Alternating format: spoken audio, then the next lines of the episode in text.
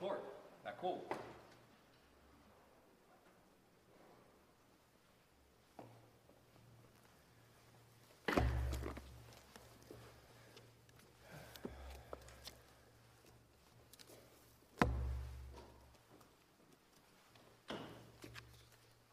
Good morning. Please be seated.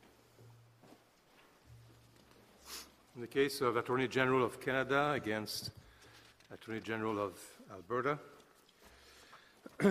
for the respondent, Attorney General of Alberta, Mr. Bruce Mellett, and Bradley Gilmore, and Sean Assey, and Randy Steele.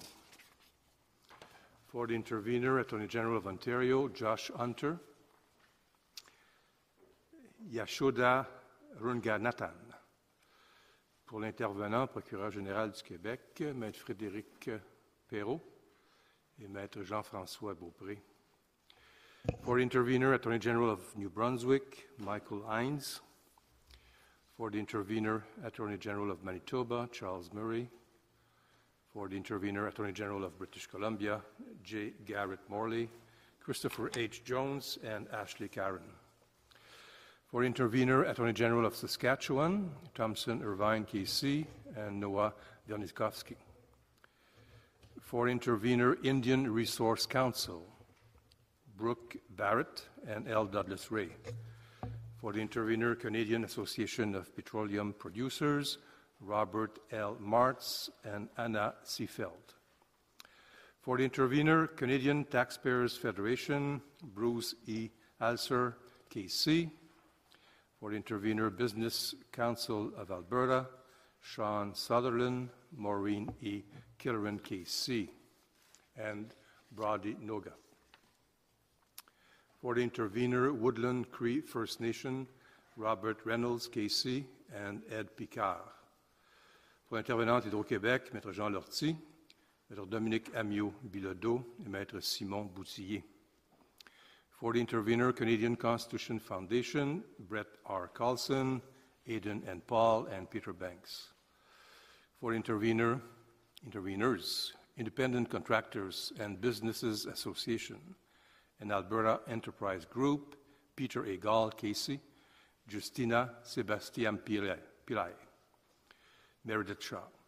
For the intervener, Advocates for the Rule of Law, Brendan Kane, Ole Kallmeyer, and Asher Honickman. For the intervener, Explorers and Producers Association of Canada, Killen S. Kidd and Talal Murtaza. Mr. Mellett or Gilmore?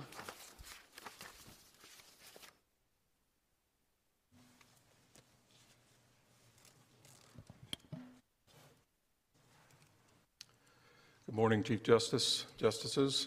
Uh, my name is Bruce Mellett. I propose to deal primarily with the pith and substance issues associated with the Impact Assessment Act. My colleague, Mr. Gilmore, will uh, deal with issues including the important impact in the analysis of Section 7 and the statutory hold. There is no objection to the concept that significant projects and activities should undergo assessments of their environmental, social, and economic impacts, nor to the concept that uh, projects should have the uh, concept of sustainability uh, considered in their review and approval processes. These are all reasonable ideas that are already incorporated in comprehensive provincial assessment regimes, uh, including that uh, set out in the Alberta record that was filed in the proceedings, which demonstrate the nature of the review processes that these significant projects already undergo. The objection to the IAA is that it's a regime which imposes an impact assessment review and decision making process in areas where there is no, or at best very limited, basis of federal jurisdiction. It takes provincially regulated undertakings and subjects them to a review and approval process focused on federal priorities and then uses those priorities to decide whether the project should proceed. This process usurps the decision making control from the provinces over major undertakings and activities. Now, to frame our argument today, including addressing issues raised by the court yesterday, it's helpful to return to the central question What is the pith and substance of the Impact Assessment Act? What is it all about? As this court noted in the greenhouse gas reference, a precise approach to pith and substance will assist in determining the true nature of what Parliament did and what it intended to do.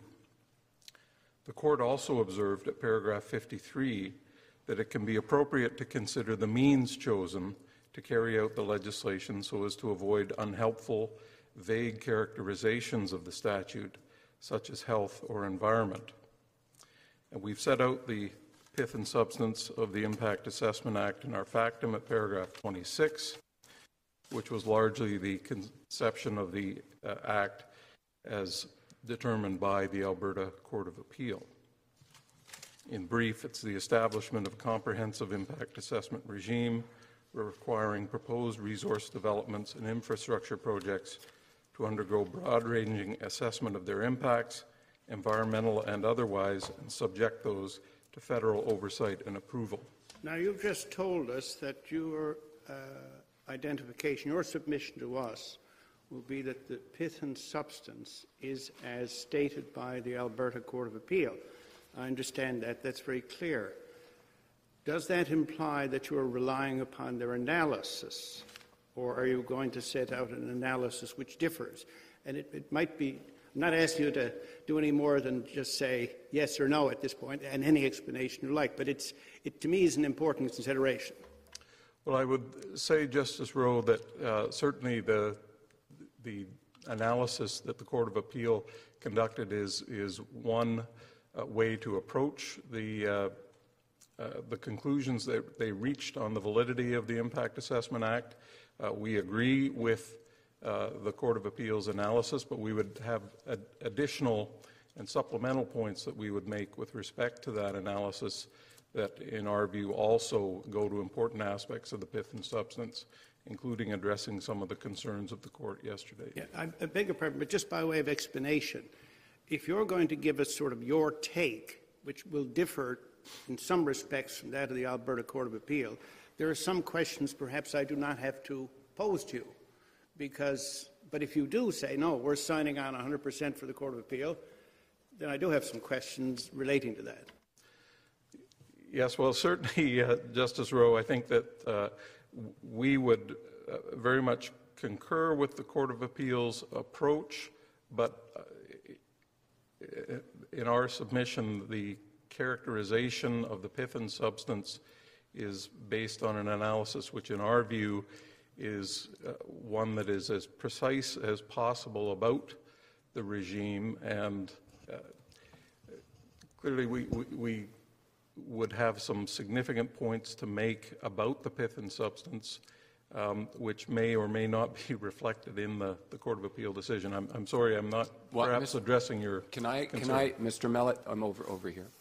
If I can just build on Justice Rowe's uh, question or comment and speak to something that's specifically preoccupying me. One of the criticisms that your friend uh, brings to the Court of Appeal um, uh, description of pith and substance is that the majority conflated the uh, classific- classification, characterization, and classification, and did so specifically. And he points in his factum to the paragraph where that the long list of of um, at the end of the pith and substance analysis of um, plain indications that trench of trenching on on uh, uh, provincial powers. Um, so I took that to heart, thought about it, and then looked at your friend's characterization of pith and substance, where he says, paragraph 47, a proper characterization analysis demonstrates that the IAA's pith and substance is to establish a federal environmental assessment process to safeguard against adverse environmental effects in relation to matters within federal jurisdiction that little end piece seems to me, at least, and a couple of the interveners, the, the uh, Attorney General for Quebec, for example, says, well, that's doing the same thing. It's pulling into the pith and substance analysis something that should be later in this. So I'm interested in um, building on, on Justice Rowe's question, exactly what you're happy with in the, in the Court of Appeal and what you're not happy with, because we have to worry beyond this case to get the technique right, the method right on, on pith and substance first. So that's one preoccupation I think that, that speaking for myself, is on my mind. Well, in, in terms of the, the, the concern that the, uh, the two aspects of the pith and substance analysis were conflated by the Court of Appeal, I, I, I think that the concern, as expressed by my friends, isn't necessarily borne out. And to your point, the latter concept in the uh, Canada's characterization of pith and substance is, in fact, the more concerning uh, aspect of conflating the two parts of the analysis. Because if we consider the, this whole notion of effects within federal jurisdiction, and we look at the language of the Act, we have a concern that simply by saying that this Act is about effects in federal jurisdiction, that you've created a self fulfilling type of circular uh, uh, argument. And the language that Canada uses to ground its constitutionality um, is really based, if one looks at the, the breadth of the terminology in the definition section and in section 7, where the effects um, uh, are used, or the definition of effects are used to capture these projects and hold them. Uh, we have uh, the statute saying these are effects within federal jurisdiction without that necessarily being so. And I think it's important in looking at those uh, definitions and terminologies not to simply accept that an effect in federal jurisdiction as defined is necessarily that. And uh, I don't understand what you're saying, um, Mr. Mallock, because effects within federal jurisdiction is a defined term. So it's a shorthand as I take the argument. Uh, you, your characterization doesn't refer to fish, doesn't refer to aquatic species, migratory birds, uh, interprovincial or international environmental effects. So perhaps uh, uh Canada's is a self-fulfilling prophecy by using a shorthand, but perhaps it could also be said that yours is excessively general and doesn't refer to fish, doesn't refer to uh, birds, uh, transboundary pollution. So I'd like, I think there, there may be, I, I'm interested in knowing, is there a middle ground in terms of the, the uh, pith and substance and the characterization and classification well, between the excessively narrow and the excessively general? Well, I'll see if, if I can assist with that, Justice Jamal. The, if one looks at the definition uh, as set out for effects within federal jurisdiction, uh, we're uh, again describing in the act describes and sets out a number of uh, elements um, with respect to asserted changes within components of the environment. It simply asserts that they're within the legislative authority of Parliament. And uh, the comment that you made about transboundary effects, a change to the environment, this is uh, B sub 3 outside Canada. None of these definitional uh, aspects are necessarily reflective of an established jurisdiction um, under Section 91 or but 92. Yeah, but isn't that the second question? That's whether the matter, as described as precisely as possible, then fits within a matter, it can be classified within a matter under Section 91. Yes. So the first thing is to describe as precisely as possible what the Act is about. And I, I, I, take the point that you can't describe what the Act is about by using the conclusion that it's areas within federal jurisdiction, because that's the conclusion. But you could use the language of the Act that it's about uh, adverse effects on Indigenous peoples, Indigenous lands, fish and fish habitat, aquatic species, um, federal lands, transborder pollution. You could use those descriptors and then the question about whether that's properly within a head of power is part of the second part of the analysis. You, you, I think that's the problem with merging the two. You've got to be precise about what is this act, what is it about, what is it actually trying to do, and then does it fit within a, um, a head of power? And that's why, in, uh, in our respectful submission, that is Alberta's position, that this is an assessment regime with respect to the review of projects and undertakings for their impacts, uh, irrespective of whether they're in federal or provincial jurisdiction. It's Canada's conception that this is all about uh, avoiding effects, adverse effects within federal jurisdiction. It's that conception of the, of the pith and substance in the first uh, part of the analysis which conflates the two concepts. Ending your point, let me just try and restate it. If we're trying to establish what this act is about, and you think it's about something that's too broad and doesn't fit within federal jurisdiction, I understand that submission. But what is it about? It's about establishing an environmental assessment um, uh, process. Let's use the language of Canada to, to safeguard against adverse uh, impacts on fish, whatever. There's a long list. You're going to argue that's too broad, and, and, and I respect um, that that is, is the argument. But it's about adverse effects uh, in those, on those, that list of things. And why wouldn't we just say that's what it's about, and then you can proceed to make your argument um, that that's too broad? Because, uh, uh, with respect, we would take issue with the notion that that is what it is about, that it is about adverse effects, because this act is about effects generally. They're not necessarily limited to being adverse effects.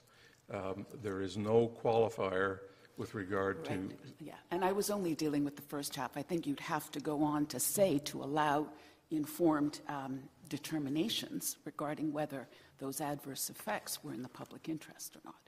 I mean, that's clearly the second part of the Act.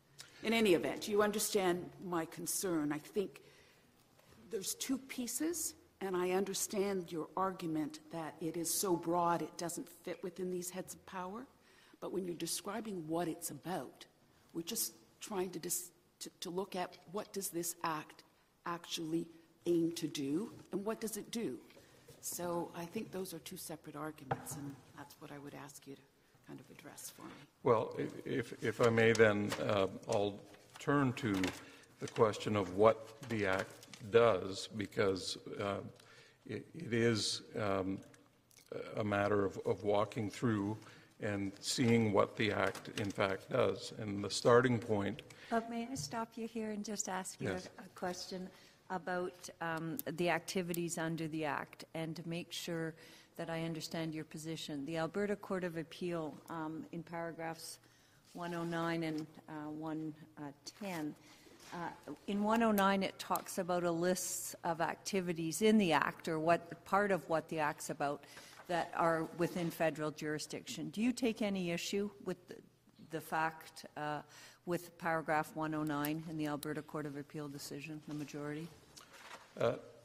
no, those would be matters that would typically fall, uh, be considered to fall within federal jurisdiction.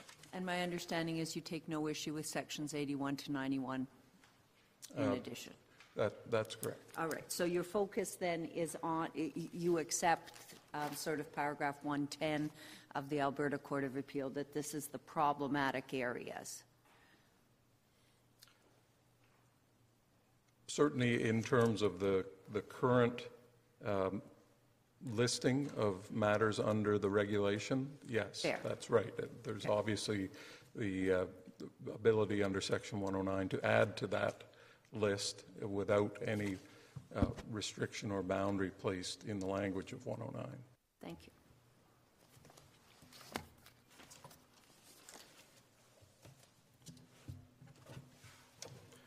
And Justice Martin, you, you took us to the, the, the regulations, and uh, one of the challenges associated with the legislation and the regulation is that uh, those projects are uh, ones that include uh, provincial undertakings and uh, local undertakings and projects, resource developments that are captured by the list, even if there is no independent federal decision to be made about the project, such as a fisheries permit. If you're in the list, then the machinery of the Act applies. The result is that immediately the project or activity is subject to a statutory hold under Section 7, where the apprehension of a change, positive or negative, in relation to the matters set out there, including fisheries or aquatic species habitat, or a broad sweep of considerations that may affect Indigenous Canadians, is enough to, uh, for the federal hold to apply through a determination and screening or until a final federal decision about the project.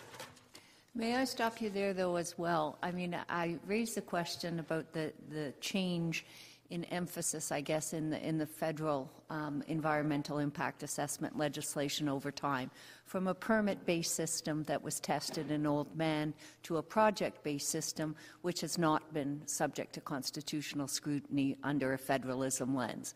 And are you saying that a project-based uh, approach to environmental uh, assessment is the problem, or is it just this project-based because it's too broad? Well, I think that it may be possible to uh, draft a, an assessment regime based on a project uh, foundation that may uh, appropriately pass constitutional muster. I think the difficulty in this case is that the foundation in the Act is so broad that it does not uh, provide sufficient guardrails to make sure that the projects and activities that are captured by the list and brought in, uh, for example, under the Section 9 uh, provision, are going to be appropriately subject to federal jurisdiction.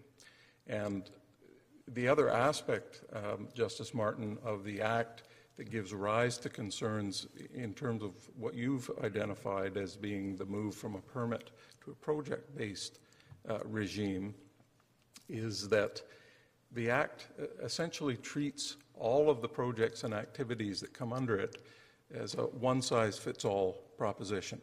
So, whether it's a federal undertaking like a railway or a provincial project which merely has the potential to cause one of the environmental effects identified in Section 7. It's all treated the same as if it were a federal undertaking where, of course, a full comprehensive evaluation and uh, approval regime would be appropriate.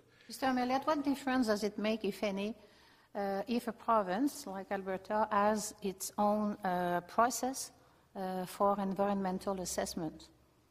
Well, it certainly uh, Justice Cote, it makes the difference in terms of um, showing under our analysis that what the Impact Assessment Act is doing is, in many respects, uh, fulfilling many of the same things that the province may be doing in terms of projects and activities under its jurisdiction. But it isn't essential to the constitutional analysis necessarily, because simply because one order of government has jurisdiction doesn't mean they have to exercise it and fill um, whatever area may be under there. It, it isn't a matter of, well, one province hasn't necessarily decided as a matter of policy to conduct an assessment of this type, doesn't mean that that, that becomes a greenfield area for the federal government to legislate. Yeah, I'm, I, you haven't quite used the same language as the Alberta Court of Appeal, but I, I, it seems implicit in your submissions that there are federal projects, federal undertakings, and there are provincial projects and there are provincial undertakings. Uh, this is, this is, to my mind, completely novel. This, is, this was, I'll go so far as to say, um, a development of the law that uh, the Alberta Court of Appeal put forward, for which I know of no jurisprudential basis, in the sense that Um, every project, every undertaking has the potential to be regulated both for its federal aspects and its provincial aspects. Now, aside from interjurisdictional immunity, which is a little different, I don't want to get into jurisdictional immunity, although you may want to later, that's up to you.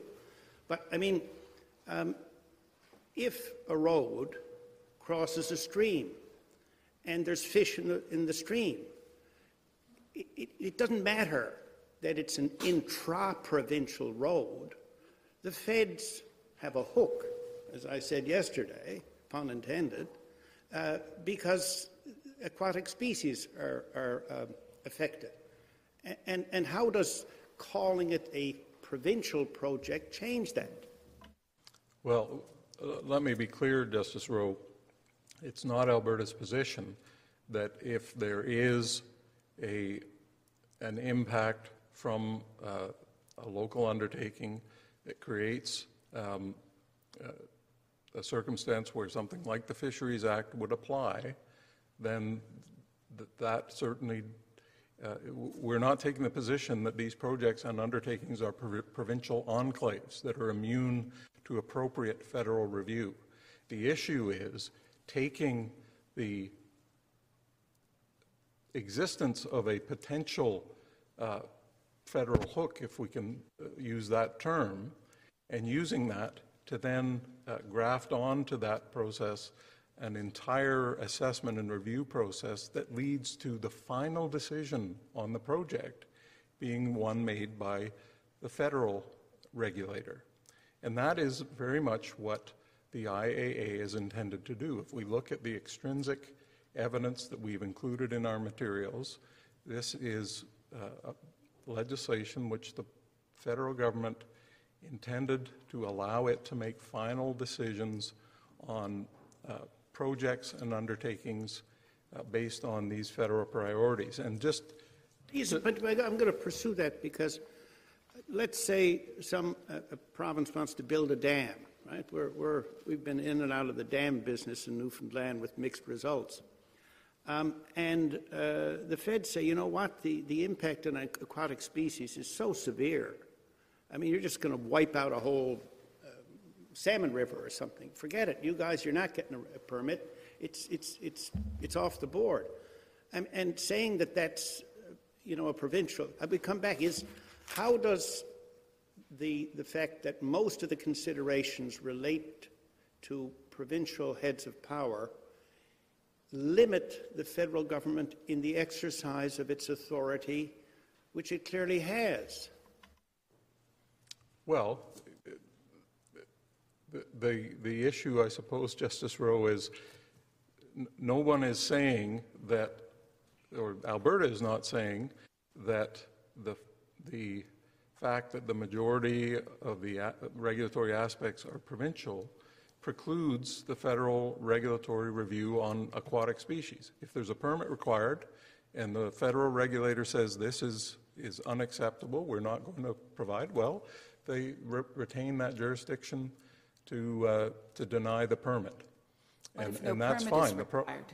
What if no permit is required, but it still has the potential to have uh, deleterious effect, harm to fish?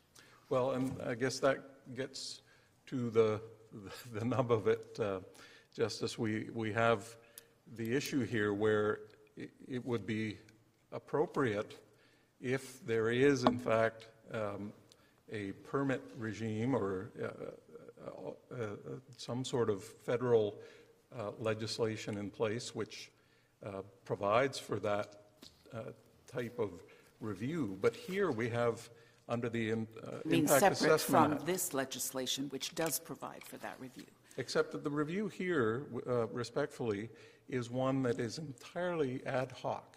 And so you have no criteria with respect to the assessment of the potential federal areas of concern. All of the major factors that are to be considered under Section 22 are ones which are focused on the project, not so much on evaluating the effects.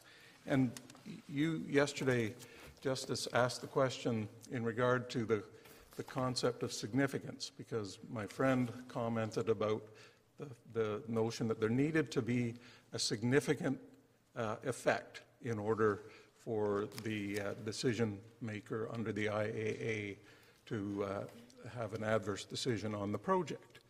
You asked how much work does significant have to do in this regime? And our response is well, on the one hand, it may have a lot of work to do, but on the other hand, it may not have much work to do at all. Because if we look, and I maybe ask you to turn up in our condensed book, the, at tab 14, this is the Impact Assessment Agency's guidance on the decision-making uh, parts of the Act, tab 14, on the third page, in the second paragraph, comparing it back to the 2012 CEAA, Environmental Assessment Act, says, unlike the previous legislation, there is no longer a requirement for a decision maker to determine whether the designated project is likely to cause significant adverse environmental effects. Rather, significance will be used to characterize the extent of adversity of the effects in order to inform the public interest determination.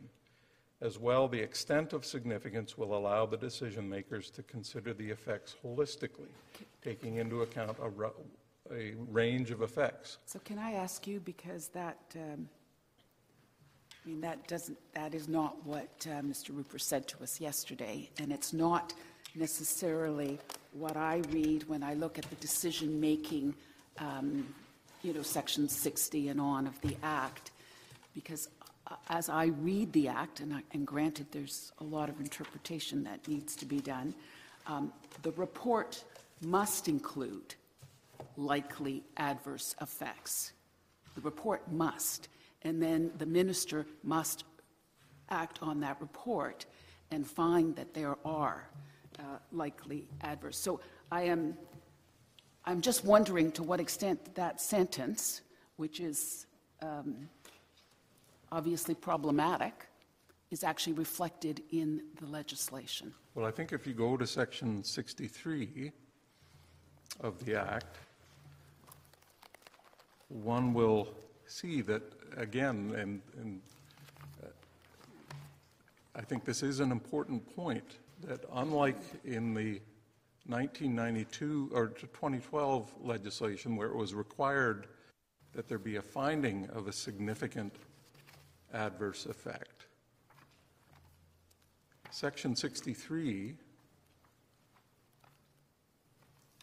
Sorry, Sorry, it's uh, wrong binder. in our condensed book as well, Justice, Okay, I've at uh, it. tab three. Yes.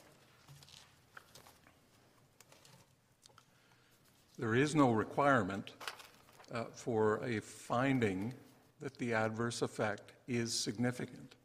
It's only one of the many factors to be considered by the federal decision maker in determining what the ultimate public interest decision will be. So 63 sub B makes reference to consideration of the following factors, the extent to which the adverse effects in federal jurisdiction and the adverse direct and incidental effects uh, are significant. It does not actually require a finding of significance. I, yes, I see that, and I'll just, I'll- I'll, just make this comment and then stop. Yes. Um, It has to be, however, based on the report. And when you look back to what the report does, it must identify the likely adverse impacts. Um, And so I just, I guess that it is, the- the question is, if you interpret this act in a way that actually, you know, I think the word used yesterday was funnels down to the decision-making point, no decision can be taken unless there are likely adverse effects in those areas of, of, uh, anyway, purported federal authority. Well, uh, uh, If you look at 59 sub 2 and, uh, and add, you know, read those two acts- uh, sections together, and then I'll let you continue with your Yes. I- I I think I would uh, simply respond, Justice, that it- it does not require the decision maker to find that there are actually significant adverse uh, Okay. effects in so-called federal jurisdiction. Act, Mr. Miller, because yesterday there was an argument uh, about the title of the act, which is, which is referring to significant adverse environmental effects. It says an act respecting a federal process for impact assessments and the prevention of significant adverse environmental effects. And, and that title, Justice Cote, does not limit it to adverse federal uh, environmental effects or environmental effects within federal jurisdiction. Uh, And in fact, as we go through other elements of the uh, language of the Act, including the purposes section, uh, only one of the uh, numerous uh, parts of the purposes section actually refers to the concept of effects in federal jurisdiction. So throughout, this is uh, really a regime that is, is intended uh, to, to do a wide-ranging review that isn't necessarily focused on matters within federal jurisdiction. It is one that is uh, intending to take these uh, undertakings and projects, irrespective of uh, who may have the major uh, regulatory oversight, and subject them to a wholesale federal review, a one-size-fits-all review. Speaking for myself, uh, this is as much a comment for your friend as for you. 63A is the one I have trouble understanding. That is to say, the extent to which the, de- as one of the factors relevant to the public interest, the extent to which the designated project contributes to sustainability. There, w- w- it this seems to be detached from a reference to adverse effects within federal jurisdiction, and even in 60 sub 1, where, where the reference to the report is, um, at B, there's a, a, a reference to uh, back to 63 as an alternative basis. It's a concern of mine. And, and Justice, uh, I think that's a, a fair concern because, again, sustainability um, is not in and of itself uh, a, a factor that's only applicable to uh, federal issues. And again, going back to the guidance document at tab 14, this is uh, the agency's uh, view on how these public interest factors are to be weighed and considered. It's very much one where uh, the hook of some element of federal jurisdiction brings them into a process that leads to uh, a decision making that, as they say in the first page at tab 14, there are no thresholds or decision points for these five factors, but rather the factors will be considered together along with the impact assessment report to inform the public interest determination. So, in the agency's own view of this legislation, it is uh, effectively considering that it has a, a very broad uh, basis upon which to take into account whatever factors, uh, however remote from the initial hook that might have brought the undertaking into the federal process, and to make a determination on the project, uh, whether it's in the public interest. Mr. Mellett, I wonder if there's a distinction that we should be drawing between factors taken into account or considered as a result of the assessment, for example, and what is ultimately decisive for, for the minister. Uh, What I mean by that is I have in mind Justice La Forest's comment in Oldman River, where he says, and admittedly the context is not identical, he, he says, um, once you've got to use Justice Rowe's language, once you've got the hook that rests upon a federal head of power opens the door to an assessment, he says at page 66 that then the assessment broadens all considerations may validly be taken into account in arriving at a final decision on whether or not to grant the necessary approval. To suggest otherwise would lead to the most, most astonishing results.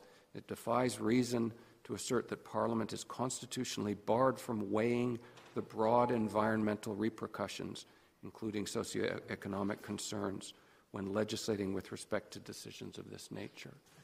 Uh, at 66. So, so I, say, I say to myself, maybe wrongly, um, you need a proper head of power to initiate the assessment, be it fish or wildlife or, or, or what have you. Then the assessment proceeds, because it would be astonishing if it was otherwise, to consider the broad range of impacts upon the environment.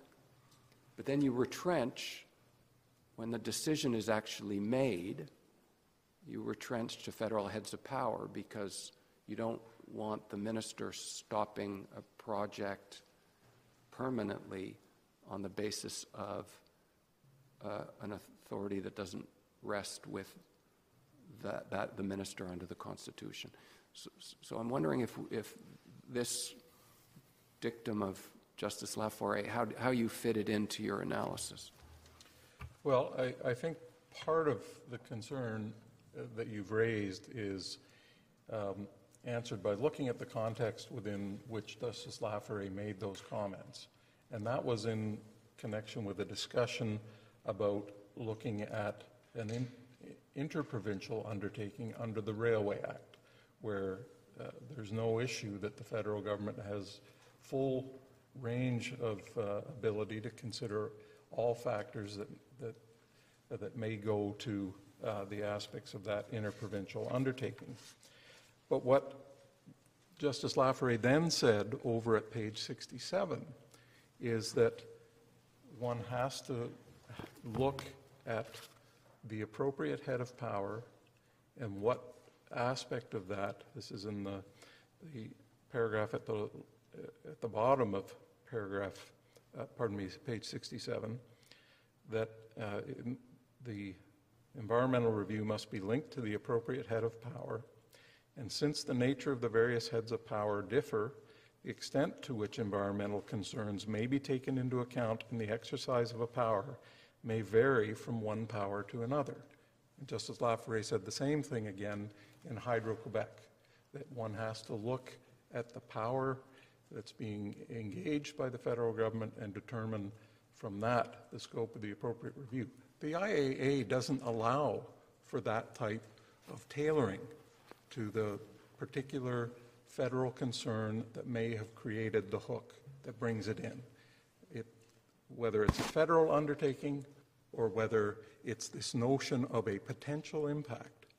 And that potential impact whether it requires a concrete and tangible permit or not, gives rise to that entire machinery, which uh, does not, on the face of the legislation, even require a finding or an apprehension that the effect in federal jurisdiction is one that is significantly adverse. Mr. Mallett, you've taken us to the, uh, along the same lines as Justice uh, Kasirer's question and uh, also, Justice Cote's question earlier, you've taken us to the practitioner's guide to show, look, there's no guardrails here. There's no, they themselves say there's no threshold or decision points. That obviously isn't the legislation or the, the, the regulation. Um, I guess our task is um, starting with the presumption of constitutionality to see whether the legislation can be interpreted in a way that uh, falls within the jurisdiction of the enacting body. Do you accept that if the legislation is interpreted, as the title suggests, with a focus on a significance of the uh, effect, that it would be constitutional? Do you say even if we recognize that there is a, a significant threshold, it would still be unconstitutional? Uh, we would say that it would remain unconstitutional because it seeks to capture and subject undertakings that are primarily provincially regulated in nature to a final decision by the federal government in respect of whether that project is in the public interest. So even, A sort of information gathering, is it the fact that the undertaking um, uh, has impacts on federal jurisdiction, or is it the ultimate decision? I'm trying to identify where the objection lies. Is it, is it the final decision at the end of the day, the power to say no, uh, that this isn't going ahead, or until this issue is mitigated, or is it, is it the mere fact that information is gathered? well, it's, it's the entire machinery.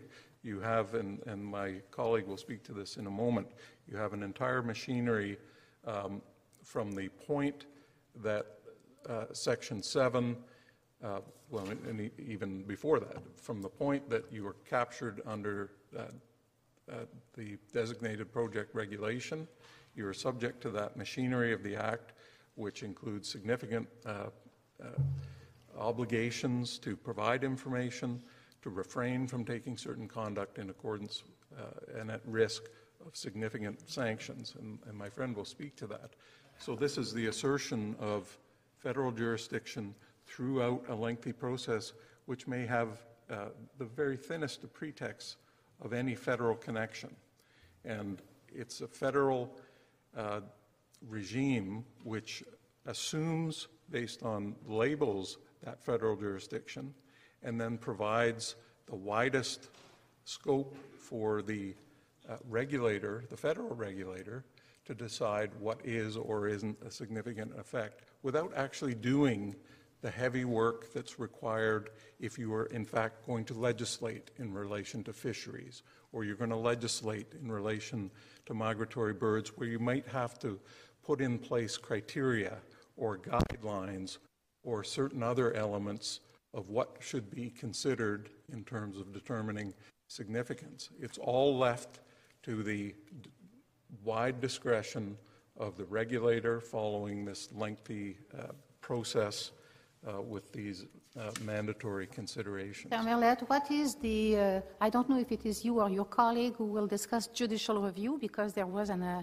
an argument made yesterday that the availability of judicial review is very important here uh, and would uh, protect the constitutionality of the act. Yes, thank you, uh, Justice Cote. I, I will very briefly uh, deal with judicial review. And uh, this is something that in Alberta's submission, simply leaving it to judicial review is not an answer to the overbreadth of the act and the vagueness of the language that's found. Uh, The Act does not constrain the provincial areas of jurisdiction into which Parliament can intrude.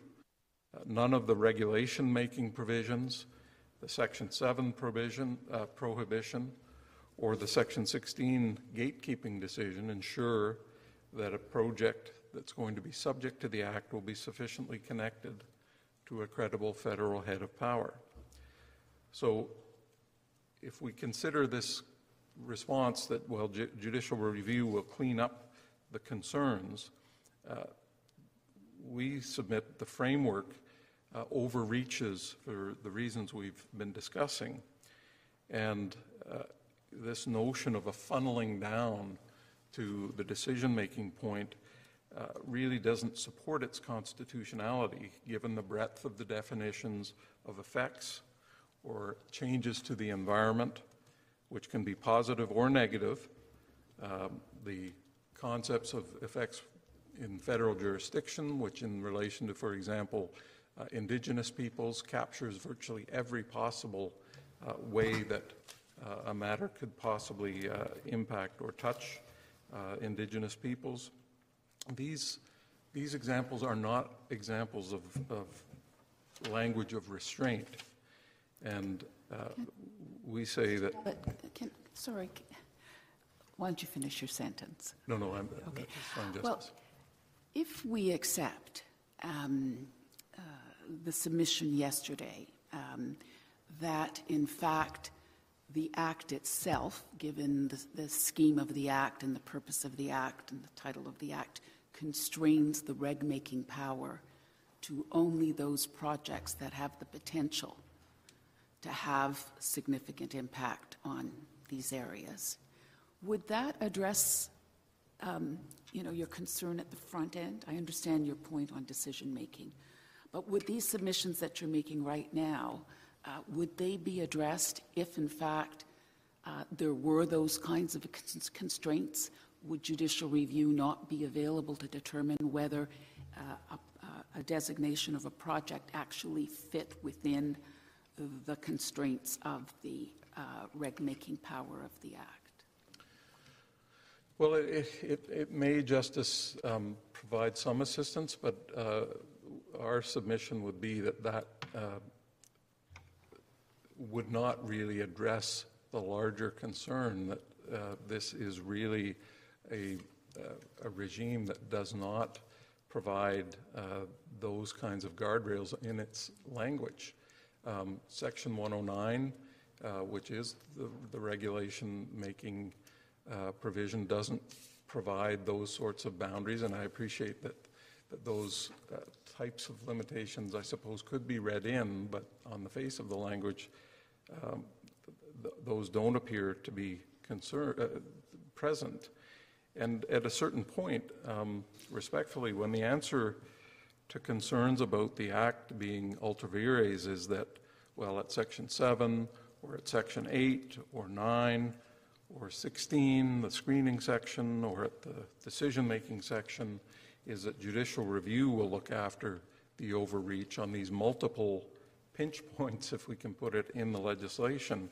Um, we would submit that there's a fundamental problem with the underlying statutory I mean, framework. it seems to me there's a difference. I mean, every statutory provision will give rise at some point to a degree of uncertainty. That's just the nature of the use of language. And so, uh, legitimately, even in con- constitutionally valid legislation, well drafted, there will be occasions when the boundaries of what meaning is to be given will be tested in a particular context. But it seems to, and that's, that's where you've got judicial review.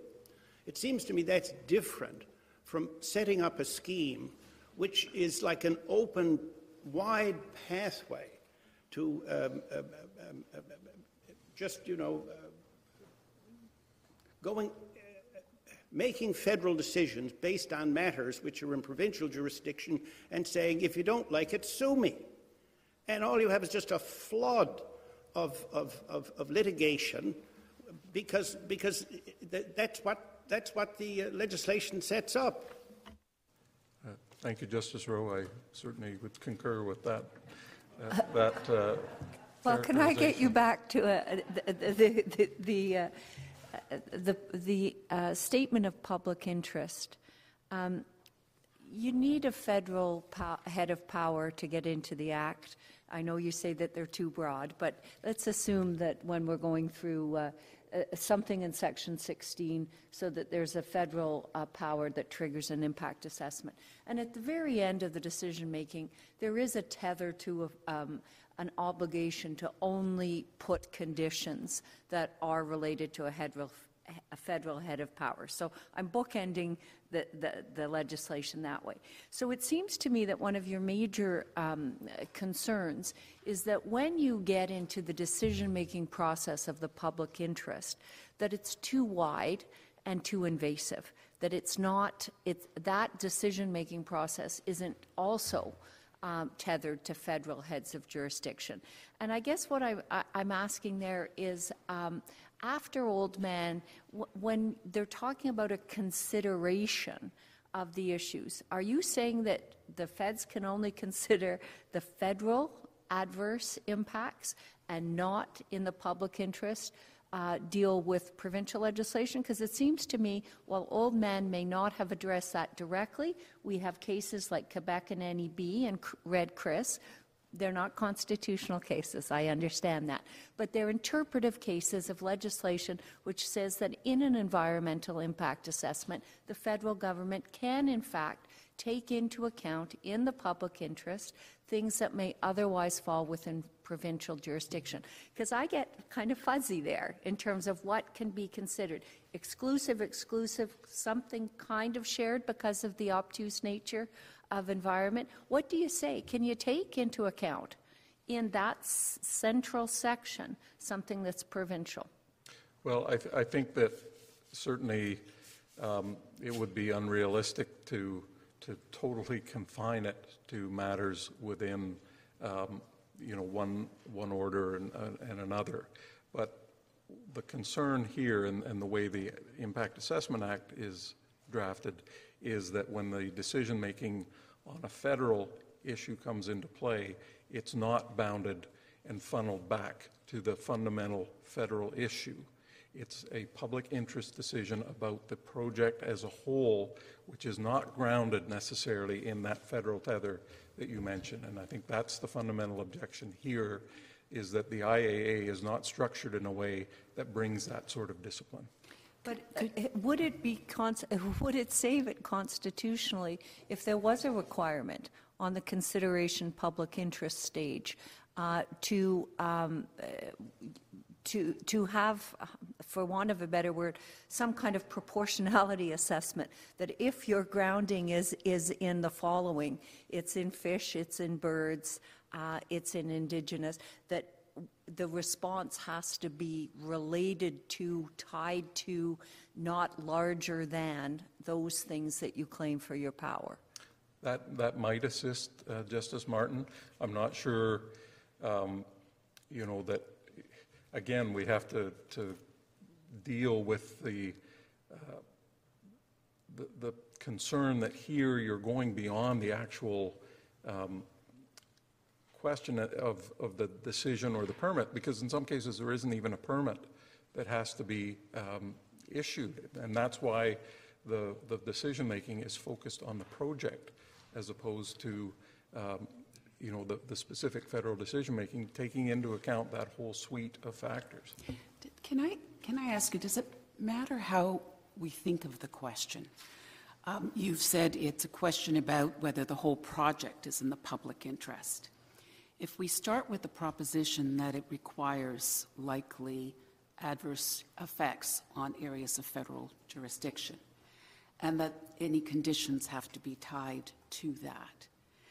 And so if, if, if the only thing you could consider was adverse effects in federal jurisdiction, then clearly it wouldn't be in the public interest. So if you think about it as, well, there are adverse federal effects, but is it nonetheless in the public interest to allow this to go ahead? Notwithstanding the adverse federal effects, there are other factors unrelated perhaps to, to federal areas of jurisdiction that would nonetheless justify it going ahead. If you think of the public interest as really an exception to the adverse, uh, the, the, the negative impact on the areas of federal jurisdiction that can't be mitigated, does that make a difference? Because if you read the act that way, it seems to me it's not a question of whether the project is in the public interest. It's whether then whether allowing those adverse impacts on areas of federal jurisdiction is nonetheless in the public interest.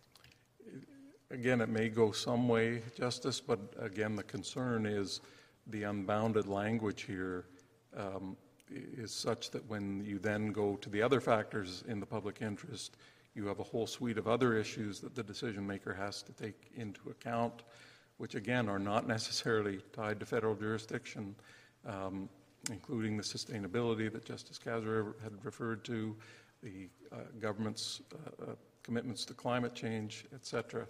And uh, uh, I, I, I I, am I'm, yeah, sorry, I'm just uh, trying Justice, to grapple with the language of uh, Justice La Forest's language in Oldman River. Thank you. Yes, I, I your colleague do very to- quickly want to refer, uh, allow my friend to uh, address the court. Thank you. Good morning, Chief Justice, Justices. I'll do what I can in the next uh, four minutes here. There's a, there's a few things that maybe I'll uh, just elaborate on in terms of the uh, Section 7 in particular and the prohibition and the consequences of that prohibition, as well as uh, Section 9, and then go back to the decision making uh, process. The, where this starts is with the physical activities regulation. So it's very clear from the outset that what we're regulating are physical activities. When you go to the regulation, it includes lists of works and undertakings. Some are provincial, some are federal. What's important when you read that is it includes the entire life cycle of the work or undertaking. It includes construction, operation, dismantling, and abandonment. So the entire life cycle of a provincial or a local worker undertaking is caught by the regulation. You then go to section two of the Act, which defines what a designated project is, and it includes all those things, plus all physical activities that are incidental to that. And there, there you have to use your imagination. Well, what does that include? But presumably that includes the entire life cycle of those things as well. Then you look at the broad definition of effects, which we talked about positive, negative, social, economic, environmental, very broad, health related. And you take those two definitions and you plug it into Section 7. And what it says is a proponent cannot do any act or thing in relation to the entirety of that designated project, whether there's any federal decision making function at all, until it's either screened out or there's a positive public interest determination made. Act that the project proponent can, could do would be something positive. Absolutely. And, and that's part of the problem is that this, that section is not in pith and substance something that can be properly tied to the various heads of power that Canada claims because it's so broad. It's an effect. There's no significance issue whatsoever. And I think what I wanted to raise, which we really haven't covered, is Canada says it's easy, just don't do those things. But what are the consequences of getting it wrong? Under the legislation, it's an offense to breach Section 7 have any effect, positive, negative. We talk about significance. When you go to the offense provisions, it doesn't say a significant effect, it's any effect, positive or negative, is an offense under the legislation. With penalties that are as high as $8 million per day per offense, keeping in mind that these are continuing offenses, which means that each day and every part day that the offense continues is a separate offense. Do you say that uh, uh, Moses is wrongly decided then when Justice Binnie said, well, if a mine has an impact on fish and uh, permit's required and that the Minister of Fisheries can say no mine unless you address the issue with, uh, regarding fish. The mine doesn't well, proceed. That's a provincial project within provincial jurisdiction. Um, and there's a, you can call, call it a veto if you like in the permit. It, has to, it can't proceed without a without a permit. So do you, do you impugn that? Do you say that that was wrongly decided? Well, I read the decision slightly differently, Justice Jamal. I don't think it necessarily said that the entire project was canceled. And I think that that is one of the fundamental differences about this legislation as compared to its predecessor legislation. Couldn't proceed. Well, so. it couldn't proceed in that case because presumably they were trying to mine in an area where there were fish habitat. But the cases are full of other examples of, for example, a bridge, which triggers the federal jurisdiction, that merely grants access to a much larger provincial project. Let's say, for example, a provincially regulated energy power project. And the federal role is very small in that case. And under this legislation, it would capture all of it. And there's no ability to scope the project down to something narrowly and more focused on federal jurisdiction, which is something that you could do under the predecessor legislation. It is the designated project in its entirety from beginning to end. It treats local works and undertakings as if they're federal works or undertakings. There's no distinction. You can take a local work and undertaking under the regulation or a federal work and undertaking, plug it into the statute, and there's no distinction. Uh, you know, so the penalties are significant. In terms of the decision-making process, and I know I'm over time, sir, if I may Go continue. Ahead. In terms of just getting to the decision piece, as we said in our reply factum, one question that Canada has never answered is what happens if it's a negative public interest determination? And the answer is the project is stopped in its entirety. There is no basis upon which to proceed under the legislation. I think my friend incorrectly said yesterday that you could have a negative public interest determination and then proceed with, with conditions. That's not accurate. The only way you get to conditions is if there is a positive public interest determination. And if you don't get that positive public in, uh, determination, you're back to Section 7. And you're back to Section 7.1 and this very broad prohibition, which I say is really open to the imagination of the particular bureaucrat of the day. Thank you, sir. Thank you, sir. The court will take a break, 15 minutes.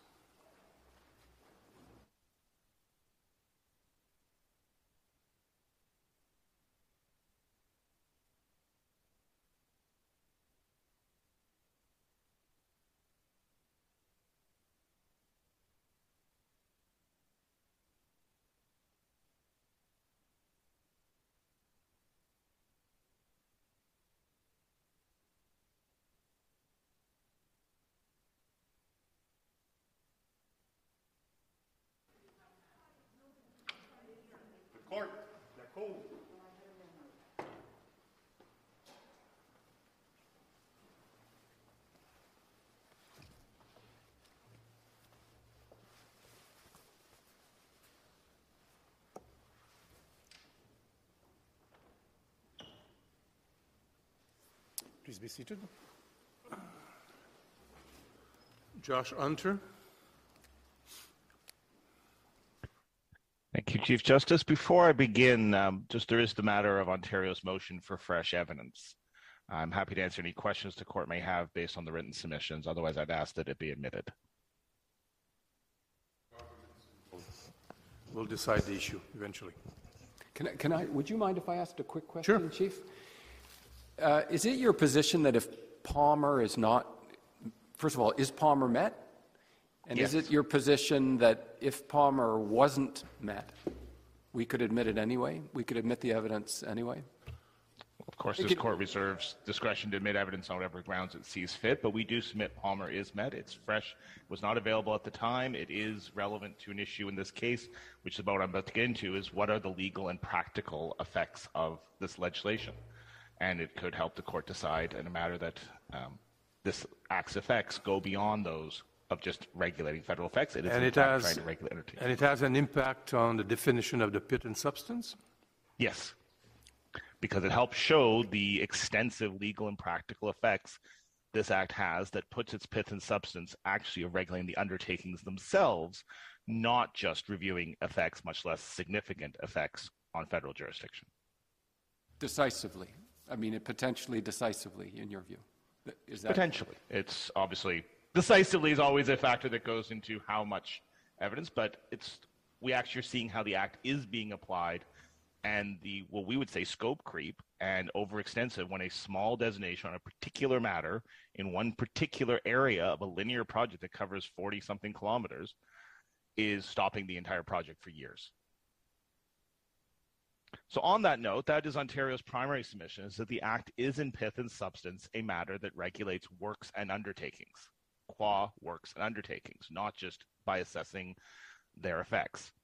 Our alternative, if it if the court finds that it does merely regulate the effects of those works and undertakings within federal jurisdiction, is to say that several of the alleged areas of federal jurisdiction are not actually federal jurisdiction.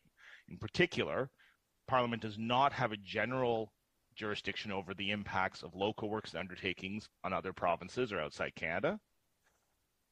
And secondly, it does not have a general jurisdiction to consider whether matters should be criminalized that are not yet criminalized. For example, impacts on species at risk outside of federal lands. So, on the first point, contrary to my friend's submissions yesterday, the legal and practical effects of the Act are part of the pith and substance analysis, as this court has repeatedly stated. It is not just a matter for judicial review in particular cases. To be blunt, the, bro- the broad scope of the Act is part of the Act. It is the intention of the Act. It is the legal effect of the Act. It is not just a matter of overreach in particular cases, although, of course, federal decision makers may go even further in those particular cases. The Act's effects demonstrate that it is in pith and substance legislation in relation to whether works and undertakings are in the public interest as defined by Canada. And thus, insofar as it applies to local works undertakings, non renewable uh, resource production, electricity generation, it is ultra vires. Now, it's not to say that those projects are not subject to federal regulation. Of course they are. But what Parliament cannot do is regulate the project qua local work and undertaking. And several of the justices asked my friends from Alberta questions about well, what if the Act was more limited? We have to look at the Act as it is, not how it might have been. Our submission is that it is not tenable given the text of the Act, for example, the broad prohibitions on taking any activity, to suggest it is limited to projects that have significant impacts on federal jurisdiction. Mr. Hunter, Mr. Hunter, you, you, in your written argument, in any event, you go further than this, quibbling with characterizations and classifications. You say colorability is in play here, which is a, a big claim. And so I'm wondering if it's justified here and if you need it. Well, I don't think we need it. I think it is justified. I mean, what, colorability is really just a way of saying the incidental effects of a project are so far beyond the scope, as the as this court said in Canadian Western, that they place the act in a different light, so as to place in another constitutional head of power, and that's what we submit happened here. There's no mens rea requirement for colorability. So when we're referring to that, we're saying Parliament says, I think Justice Rowe put it, they said we're regulating the frogs, but what they're really doing is regulating the highway. And that, those incidental effects say that the pith and substance, when you get to the classification stage, are really a matter of provincial jurisdiction, insofar as it applies to a provincial project. Of course, it's different. We're talking about a railway or a nuclear power plant or an airport or what have you. Uh, and there's no thresholds in the act at the input stage, the starting the process, years of delay that limit the minister in any way. There's no reference to significance, just anything the minister thinks there's public concern about potential impacts. Um, just yesterday, the minister asked the agency to study the impacts of building homes in Scarborough. And if he doesn't like the results of that study, he can shut down development needed to provide Ontarians with homes and fight the affordability Apparently, crisis. apparently there are some uh, very old woodpeckers. They, they seem to be there under the Migratory Species Act. They must be pretty old because Canada became independent from the British Empire in 1931. But I, I read from the newspaper, a very reliable source, there's a problem with woodpeckers. That could be, or maybe turtles or what have you. But in any event, if the federal government designates those development, as the minister put it, these projects won't be allowed to go forward. That's very clear. And once the minister designates a project, it can take years before the act, the IAA even approves a project description, much less decide whether you have an assessment, hold the assessment, determine whether there's any effects in federal jurisdiction, much less significant effects. And a linear project like a highway shows the real problems with the act. So it's not like Oldman River, or not like the bridge example my friend gave, where there's a project, that project impacts the fish or navigable waters, much less more debatable federal powers like wildlife generally under the criminal law power or interprovincial pollution. It doesn't say don't build the bridge. It says you can't do archaeological work 40 kilometers away to do the provincial environmental assessment unless you want to take the chance of risking $8 million a day fines. And the impact assessment agency won't even tell you if you can go ahead. They'll say, well, you figured out, you take the chance, and if you're wrong, well, hope you want to pay those large fines. That is regulating the undertaking. And then ultimately, the project cannot proceed at all unless there's a positive public interest determination. And so, if Parliament wants to regulate local works and undertakings, there's a constitutionally proper way to do so. Make a declaration that the undertaking is a work for the general advantage of Canada. They've done that for grain elevators and local railways and Dominion Waterworks and all sorts of other works undertakings. But if they don't do so, federal authorities should not be able to judge whether a local undertaking as a whole is in the public interest. And so we ask this court to make that firm application of the pith and substance analysis, characterize the act as being in relation to undertakings, and then find insofar as those undertakings are local, it is ultra vires parliament, and read it down to only apply to those undertakings within parliament's constitutional jurisdiction. If I'm wrong on that point, and we're talking about particular heads of power, we still say that there are two heads of power that do not fall within federal jurisdiction. Sorry, The can I just, can I is a- just ask you again, though? You, you said if it's, uh, it's about undertakings, and if it's local, no. If it's federal, okay. So you're saying that impacts is not a legitimate, uh, impacts on areas of federal jurisdiction is not legitimate? It's only No. for actual undertakings that are within? Okay. No, what I'm saying is this act that does that when you read the act in its entire context and what it actually does on the ground to a provincial project, look at the whole thing. Look at this bevy of factors: socioeconomics impact, um, sex and gender analysis, Canada's sustainability, Canada's international treaties, which of course are not necessarily within federal jurisdiction to implement. The this act is actually in pith and substance regulating the undertaking. A more defined, a more limited environmental impact legislation. Clearly, the guidelines order in Oldman River. Um, other matters such as, you know, perhaps CEAA 1998, maybe even CEAA 2012, that's a different story. But when you look at this act and what this act actually does, it goes too far. Are you suggesting that the, uh, the Attorney General of Canada and the Parliament of Canada are, are seeking to circumvent the Labour Convention's case? I, I, think Parliament is well aware of the limits on its constitutional jurisdiction. And of course, if those are within federal jurisdiction, labor conventions, we amended the Constitution to make it so. That's one story. But Canada has not met the test this court established in the greenhouse references to show with evidence that it, it has to regulate every work that has any, not significant, any effect, positive or negative, on the environment outside that province or outside Canada. It has not shown that provinces are incapable. It has not shown that everyone, that any of those changes pose a risk of quote unquote grave consequences. And so it doesn't have national concern jurisdiction over that. I think that. Same uh, as on the wildlife context, it does not have a general jurisdiction. Yes, Chief. Yeah, I think that Justice Jamal has a question, the last question for you because your time is up. Well, I was just going to ask about the comment you just made about trans, interprovincial and transborder pollution. So um, I, I recognize the greenhouse gas reference set out a test for the national concern doctrine uh, to apply, but um, and Justice uh, didn't really get into that in any great detail. she did refer to uh, the case, but not didn't apply the test as articulated by the court. I guess the question is, um, if if Canada doesn't have jurisdiction, who does? The provinces acting collectively, because the question is, it is a local undertaking going to produce effects outside Canada or outside the province. And that was actually the ratio of interprovincial cooperatives, despite comments that have been made about it. The province where the undertaking is can regulate it because it's a local worker undertaking or the matter is subject to 92A. The Canada only gets jurisdiction over that local working undertaking if all the steps of the detailed test set out in the greenhouse gas references are met, and they are not met here there's no grave impact for many just because you have some change in the environment outside of one province. Thank you very much. Thank you. Thank you. Uh, Maître Frédéric Perrault. Merci, Monsieur le juge en chef, Mesdames et Messieurs les juges. Euh, vous aurez peut-être besoin de mon recueil condensé, euh, dont je vais citer quelques extraits. Donc, la principale préoccupation euh, du procureur général du Québec, le PGQ, dans cet appel est de préserver l'équilibre du fédéralisme et, l'application symétrique des doctrines du caractère véritable et de l'exclusivité des compétences.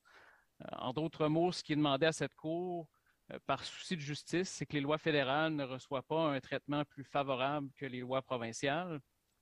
Le procureur général du Canada, le PGC, vous plaide abondamment le fédéralisme coopératif, le double aspect, sans toutefois faire la distinction hein, entre les aspects. On sait que dans le cadre général de, la doctrine du double aspect, il faut qu'il y ait une distinction entre les aspects. Donc, il vous plaide ces, ces éléments pour défendre la validité de la loi et du règlement.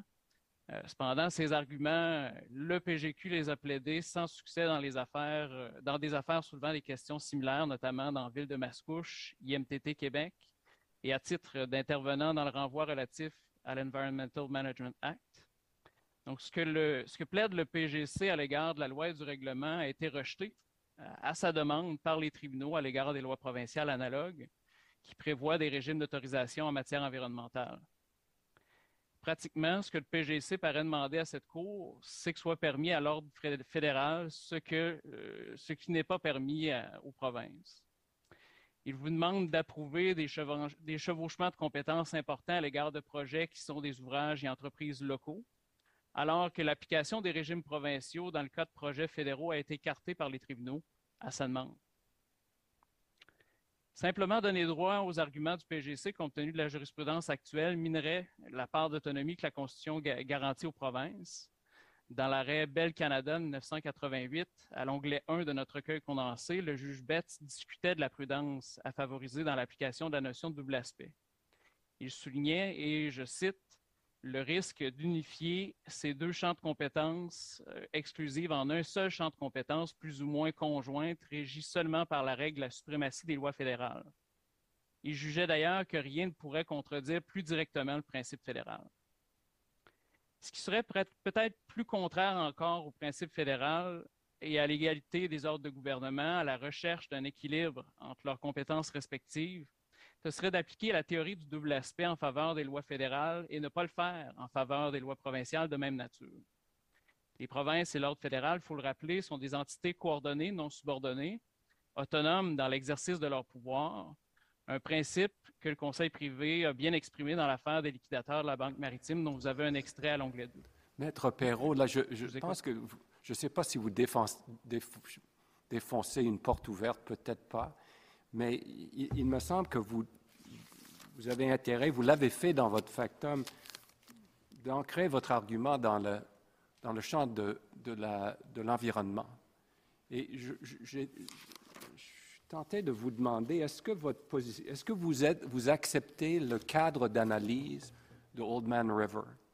Est-ce que c'est, c'est-à-dire que le, qui reconnaît justement, à la page 68, que les provinces peuvent de la même façon œuvrer dans le domaine de l'environnement, euh, en vertu de leurs compétences législatives à 92 il n'y a, pas question de ça. Mais pour ce qui est de l'évaluation de l'environnement, il y a une, façon de faire. Est-ce que vous acceptez ce que Monsieur le juge Laforêt euh, dessine comme la, marche à suivre? Je vous remercie de votre question, Monsieur le juge Casera. Ben, premièrement, il faut considérer les différences entre le régime en cause dans l'arrêt Oldman et dans la présente affaire. Dans l'affaire Oldman, ce qui est en question, c'est seulement le décret sur les lignes directrices, non pas les pouvoirs décisionnels qui est en cause. Les pouvoirs décisionnels étaient prévus par des lois fédérales particulières, mais ce qui était vraiment en cause dans l'arrêt Oldman, c'était le décret sur les lignes directrices, donc l'évaluation environnementale elle-même. Ici, vous avez un régime d'autorisation dans la loi sur l'évaluation d'impact euh, il transparaît des articles 7 et 60 et suivants. Euh, or, ce que, nous vous plaidons, en fait, c'est que dans la jurisprudence qui concerne les lois provinciales, comme la loi sur la qualité de l'environnement, l'article 22, 31.1, 31.1.1, les affaires Mascouche, les affaires IMTT Québec, nos tribunaux au Québec ont jugé que ces régimes d'autorisation-là, auxquels est accessoire, comme l'a jugé la Cour d'appel, le régime d'évaluation euh, des impacts sur l'environnement. Donc, ces régimes-là, les tribunaux québécois les ont jugés inapplicables à des projets qui constituent des activités, des ouvrages fédéraux. Dans un cas, c'était l'aménagement euh, d'un aérodrome, d'un aéroport. Dans un autre cas, euh, c'était l'aménagement et l'utilisation de la propriété publique fédérale pour des fins d'exercer une activité fédérale. Donc, le, cadre de l'arrêt Oldman, écoutez, on l'a plaidé in extenso dans les affaires, euh, dans, les affaires Mascouche, IMTT, sans succès. On a essayé de se pourvoir à cette cour, bien entendu. La demande d'autorisation d'appel ayant été rejetée, on doit se rabattre sur les motifs de la cour d'appel pour trouver l'état du droit. Donc, pour nous, l'état du droit en ce moment est tel que des régimes d'autorisation ne peuvent pas s'appliquer euh, dans, le cas des projets fédéraux, les régimes d'autorisation provinciaux ne s'appliquent pas. Et la même chose doit être reconnue au niveau des lois fédérales qui prévoient des régimes d'autorisation euh, en matière environnementale pour préserver la notion de symétrie, la notion d'équilibre du partage des compétences. vous nous demandez d'appliquer le même raisonnement, M. Perrault, que dans les décisions de Mascouche et, autres décisions, en disant ici le régime euh, d'évaluation fédérale ne devrait pas s'appliquer à un projet provincial. Oui, puis j'allais l'expliquer, là, j'aurais peut-être pas le temps de le faire, mais la, notion de champ d'application euh, a de l'importance à la fois au niveau euh, de la validité, mais aussi au niveau de l'exclusivité des compétences. Donc, que ce soit à un niveau ou à l'autre niveau, ce qu'on dit, c'est qu'au final, le résultat doit être le même. Bien entendu, il appartient à cette Cour de révisiter euh, les principes qui ont été énoncés dans IMTT, dans Ville de Mascouche, mais aussi dans le renvoi relatif à l'Environmental Management Act, ou encore d'en circonscrire la portée. Par contre, ce qu'on vous soumet, c'est que le résultat au final doit être symétrique. Il doit y avoir la même part d'autonomie accordée aux provinces que celle accordée au, fédéral. Mais ceci ne s'oppose pas à l'application d'Oldman River. L'idée que, à, cause de son caractère accessoire, dit le juge Laforêt, l'évaluation des incidences environnementales doit se rattacher à un chef de compétence fédérale. Et dans la mesure où c'est fait, je suis à la page 72, euh, la porte est ouverte. C'est-à-dire, c'est possible. Et, vous, vous, niez pas ça tout de même. Non, en fait, euh, l'interprétation que, vous faites de la Roadman me, semble se distinguer un peu de celle que la Cour d'appel a fait. Euh, si, si vous tournez à l'onglet 6, euh, vous allez voir dans les extraits qui sont mis en évidence que la Cour d'appel a jugé que ce qui avait été dit dans l'arrêt Oldman, c'était que l'évaluation, ça c'est au paragraphe 224, l'évaluation environnementale doit être rattachée à une compétence constitutionnelle préalable portant sur le projet lui-même. Et si vous vous souvenez bien, dans Oldman River, euh, le projet lui-même avait une composante fédérale parce que c'était une obstruction à la, navigation, puis on sait qu'en vertu, euh, que ce soit de la common law ou encore des statuts préconfédéraux, il y avait une règle, euh, c'est-à-dire qui conférait le droit public de navigation et par exception, une obstruction qui viendrait gêner la navigation doit être autorisée par une loi du Parlement pour pouvoir déroger à cette règle générale. Donc, il y avait une composante du projet dans Oldman River qui devait être autorisée. Donc, ce n'était pas seulement la production d'un effet externe, d'une externalité, mais c'était euh, un élément du projet lui-même qui, euh, devait, qui, avait une, qui relevait, c'est-à-dire de, la compétence du Parlement fédéral. Et c'est ce que la Cour d'appel a semblé juger dans IMTT. Bien sûr, si la Cour d'appel a erré à cet égard, ben, euh, on vous invite évidemment à faire une clarification d'un énoncé du droit qui va nous permettre par la suite de, faire les distinctions appropriées entre l'affaire IMTT et, des affaires subséquentes. Mais le message fondamental qu'on veut vous, faire aujourd'hui, c'est que le résultat final de cette revue de la jurisprudence, de cette application des principes de la jurisprudence qui a été développée en regard des lois provinciales, doit être symétrique. Et si vous n'avez pas d'autres questions, ça compléterait mes représentations. Merci, Maître. Michael Hines. Thank you, Chief Justice, Justices of the Court. Uh, I intend to address a couple points in my time. Firstly, the importance of provincial autonomy to the Canadian to Canadian federalism, and secondly, the significance of the principle of subsidiarity uh, and how it may apply as an interpretive aid in this case. Canada's assertion that the IAA's regulation of provincial projects is within its powers raises questions about the very nature of Canadian federalism. This court has repeatedly emphasized that protection of provincial jurisdiction is essential to the democratic principles of our Constitution. In reference to secession of Quebec the court wrote at paragraph 58 the principle of federalism recognizes the diversity of the component parts of confederation and the autonomy of provincial governments to develop their societies within their respective spheres of jurisdiction. The federal structure of our country also facilitates democratic participation by distributing power to the government thought to be most suited to achieving the particular societal objective having, having regard to the diversity. And then the court went on at paragraph 66 to say a federal system of government enables different provinces to pursue policies responsive to the particular concerns and interests of the people in that province. In R versus this court again discussed federalism and jurisdictional balance as foundational principles underlying the Constitution. Writing at paragraph 85, in discussing regional diversity within a single nation that a key facet of this regional diversity is that the Canadian Federation provides space to each province to regulate the economy in a manner that re reflects local concerns. In 113957 Canada Limité, the Spraytech versus Hudson decision, the court emphasized the significance of local, economy, local autonomy to democracy. In that case, at paragraph 49, Justice LeBel wrote, a tradition of strong local government has become an important part of the Canadian democratic experience. this level of government usually appears more attuned to the immediate needs and concerns of the citizens. And then more recently, in references re Greenhouse Gas Pollution Pricing Act, uh, Justice Rowe, in dissent, emphasized the importance of provincial autonomy in the Canadian Federation, writing at paragraph 64 that the Canadian Federation guarantees the autonomy of both orders of government within their spheres of jurisdiction. Their relationship is one of coordination between equal partners, not subordination. And then Justice Rowe went on to quote then Professor Pigeon as saying autonomy means for a province the privilege of defining its own policies.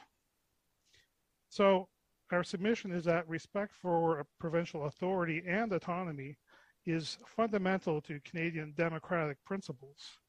And to tie this back to the present case, um, I would ask the court to consider the general thrust of those principles and compare them with the minority decision in the Court of Appeal, where at paragraph 451, uh, Justice Greckol, in using the uh, metaphor with respect to water and nautical terms, said that we in this country are all in the same boat.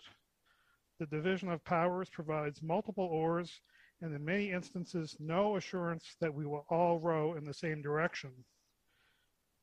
She wrote that our planet, planet is on fire and we need water, not heat, and we risk running aground. Our submission is that there's two fundamental problems here.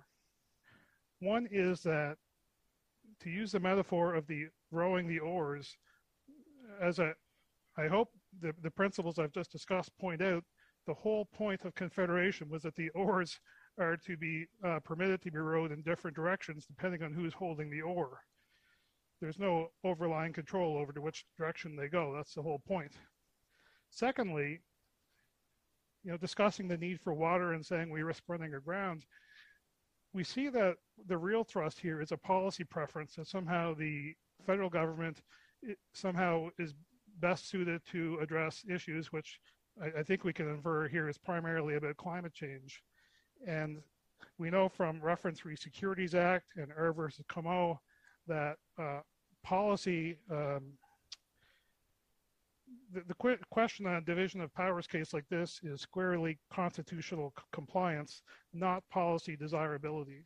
So um, we would submit that the uh, approach used by, by uh, Justice Greckol uh, in her dissent uh, suffers from those defects. It, it, may be a little bit deficient in, as well in terms of the use of metaphor, because on the one hand, she says we need water to extinguish the fire, but then it is to provide buoyancy for the boat that we're all rowing in the same direction. I'm not sure it helps the analysis.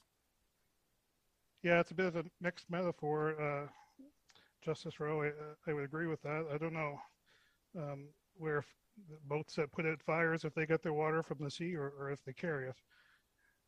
Um, but I would agree it's not a helpful metaphor in this case.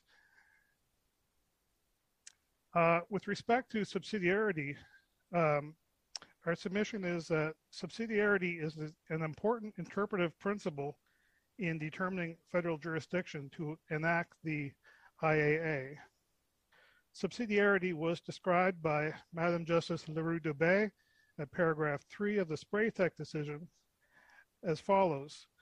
It's the proposition that lawmaking and implementation are often best achieved at the level of government that is not only effective, but also closest to the citizens affected and thus more responsive to their needs, to local distinctiveness, and to population diversity. Professor Hogg uh, discussed subsidiarity, discusses it, discussed it in his uh, constitutional law in Canada text, pointing out that the way that powers were divided under the British North America Act 1867 reflected, uh, he said, the philosophy with respect to the division of powers was consistent with the principle of subsidiarity. And in his 1993 paper, Subsidiarity and the Division of Powers in Canada, he concluded that while subsidiarity at that time was not uh, in use in this court anyway, uh, the idea that governmental power affecting individuals should be used or should be exercised as far as possible by the level of government nearest to the people is one that has been influential in Canadian constitutional law.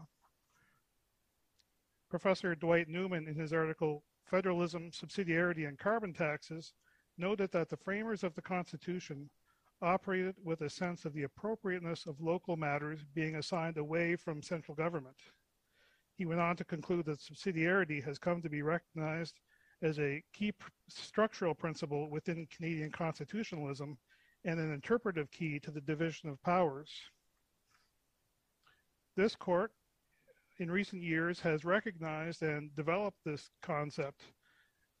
In reference re secession of Quebec in 1998, uh, the court's discussion of the importance of federalism to democracy did not use the term, but did use the language of subsidiarity at paragraph 58, where it said that the federal structure of our country also facilitates democratic participation by distributing power to the government thought to be most suited to achieving their particular societal objective, having, having regard to this diversity. In the Spraytech decision, Madame Justice L'Heureux-Dubé noted paragraph 3 that matters of governance are often examined through the lens of subsidiarity. In Canadian Western Bank versus Alberta, Justices Binnie and LeBel expressed concern that a centralizing tendency in constitutional interpretation risks undermining the principles of subsidiarity, paragraph 45.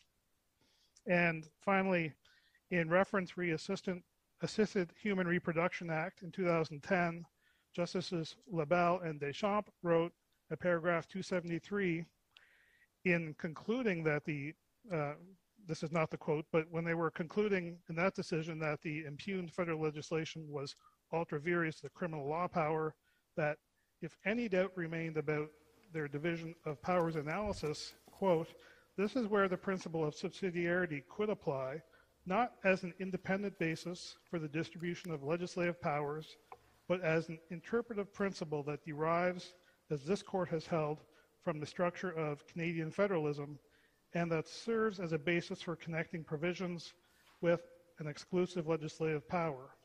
If subsidiarity were to play a role in the case at bar, they wrote, it would favor connecting the rules in question with the province's jurisdiction over local matter, local matters, not with the criminal law power. Your time is up. Time. Yes, thank you very much. Thank, thank you. Mr. Charles Murray. Mr. Chief Justice, Justices, thank you. I plan to address you on three interrelated points, and those are jurisdiction, decision making, and policy. Now, Manitoba, Manitoba, takes no issue with how the IAA governs projects that are carried out on federal lands or by federal authorities. And similarly, similarly, Manitoba takes no issue with how the IAA applies when federal actors must perform a power or duty under an act of parliament to allow a project to proceed. That scenario, in fact, has a long history of being upheld by this court as constitutional. But this scheme goes far beyond what this court has previously approved of as constitutional for an impact assessment. The problem for Manitoba is while we fully recognize the need to cooperate with Canada and with Indigenous peoples to ensure development projects respect and preserve the environment, we don't see ourselves as needing ultimate federal oversight and approval. We have our own robust processes in place to protect the environment and assess the impacts of our own regulated projects and consult with Indigenous peoples. We don't see the final decision on those activities as properly resting with the federal executive, and that's probably true for many of the attorney generals here today. In reality, though, many of Canada's goals are relating to the environment are shared by Manitoba. Nature conservation and climate action are and remain priorities for this province.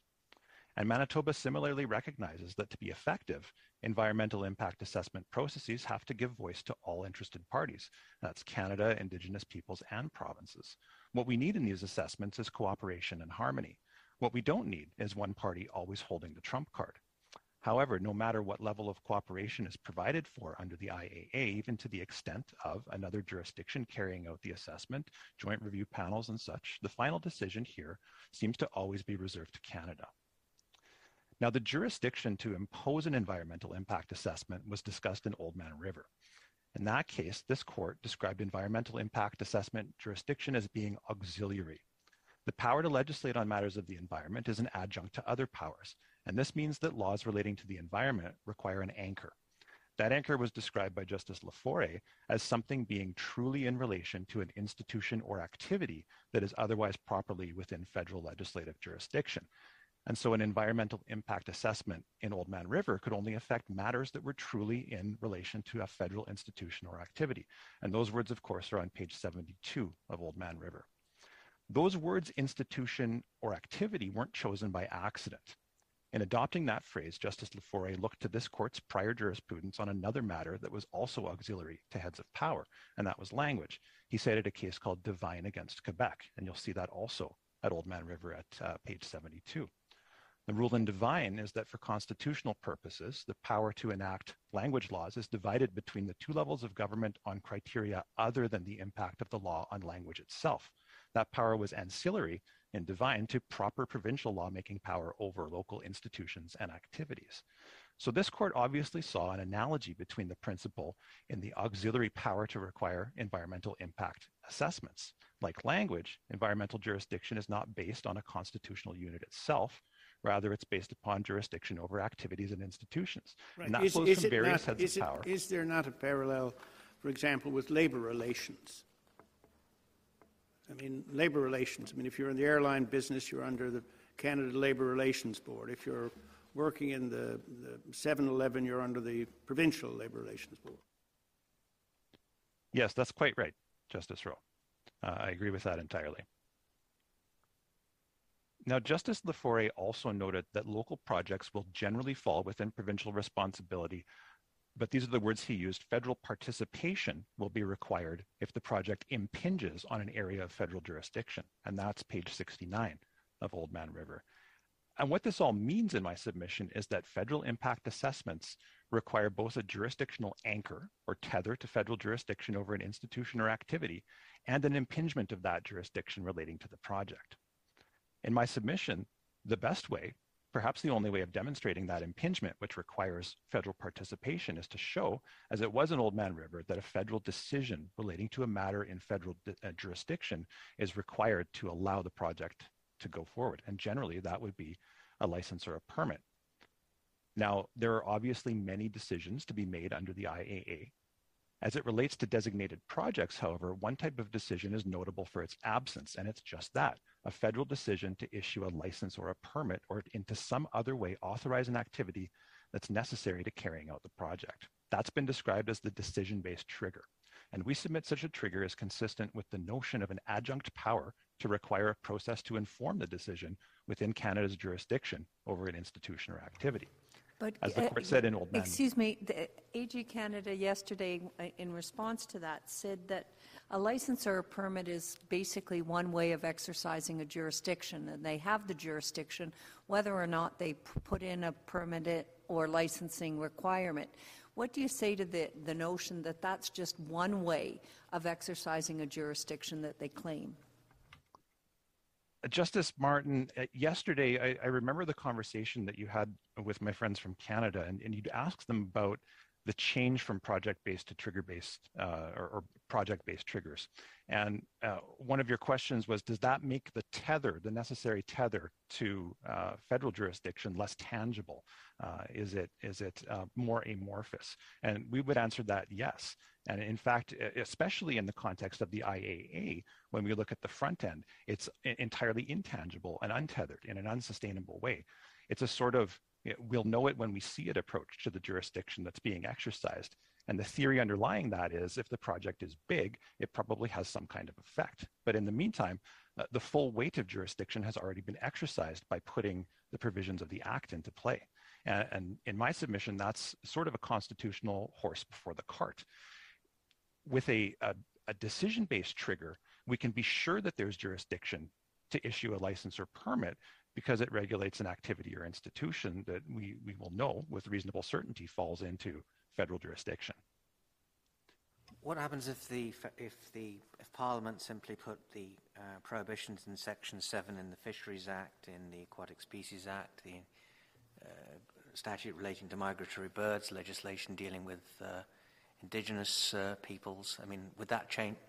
Uh, it sounds like formalism to um, put it in an external statute. Justice Jamal, what I would what I would say is I would go back to answer that question to Oldman River and the notion that the jurisdiction has to flow over an activity or an institution. And if we're talking about licenses issued for fisheries purposes or a prohibition issued for fisheries purposes that exists in relation to a fisheries act, um, I would certainly have much less difficulty with that than the present situation, which uh, leads to sort of intangible and amorphous jurisdiction at the outset.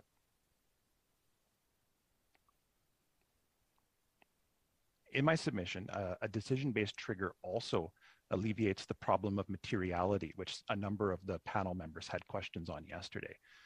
If the effect-based trigger creates an intangible, inchoate effect of unknown magnitude, it becomes very difficult to say that anything is actually beyond the scope of inclusion in the regime.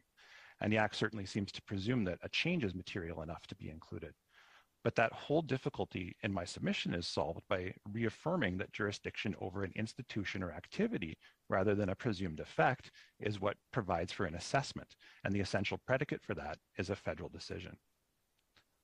Another type of decision under the Act is notable for what it is, and in effect, it's a final decision on whether a project will proceed. That's the public interest determination, and that's taken regardless of whether the activity itself is federal or provincial. Manitoba submits the ultimate decision on how to use provincial resources within a provincial lands must rest with the province. And finally, Manitoba submits that if the power to impose an assessment must be anchored to federal jurisdiction over an institution or activity, the criteria used to develop, uh, to decide to scope in projects for assessments must be anchored in the same way. The scoping in criteria in the present regulations is not anchored in that way.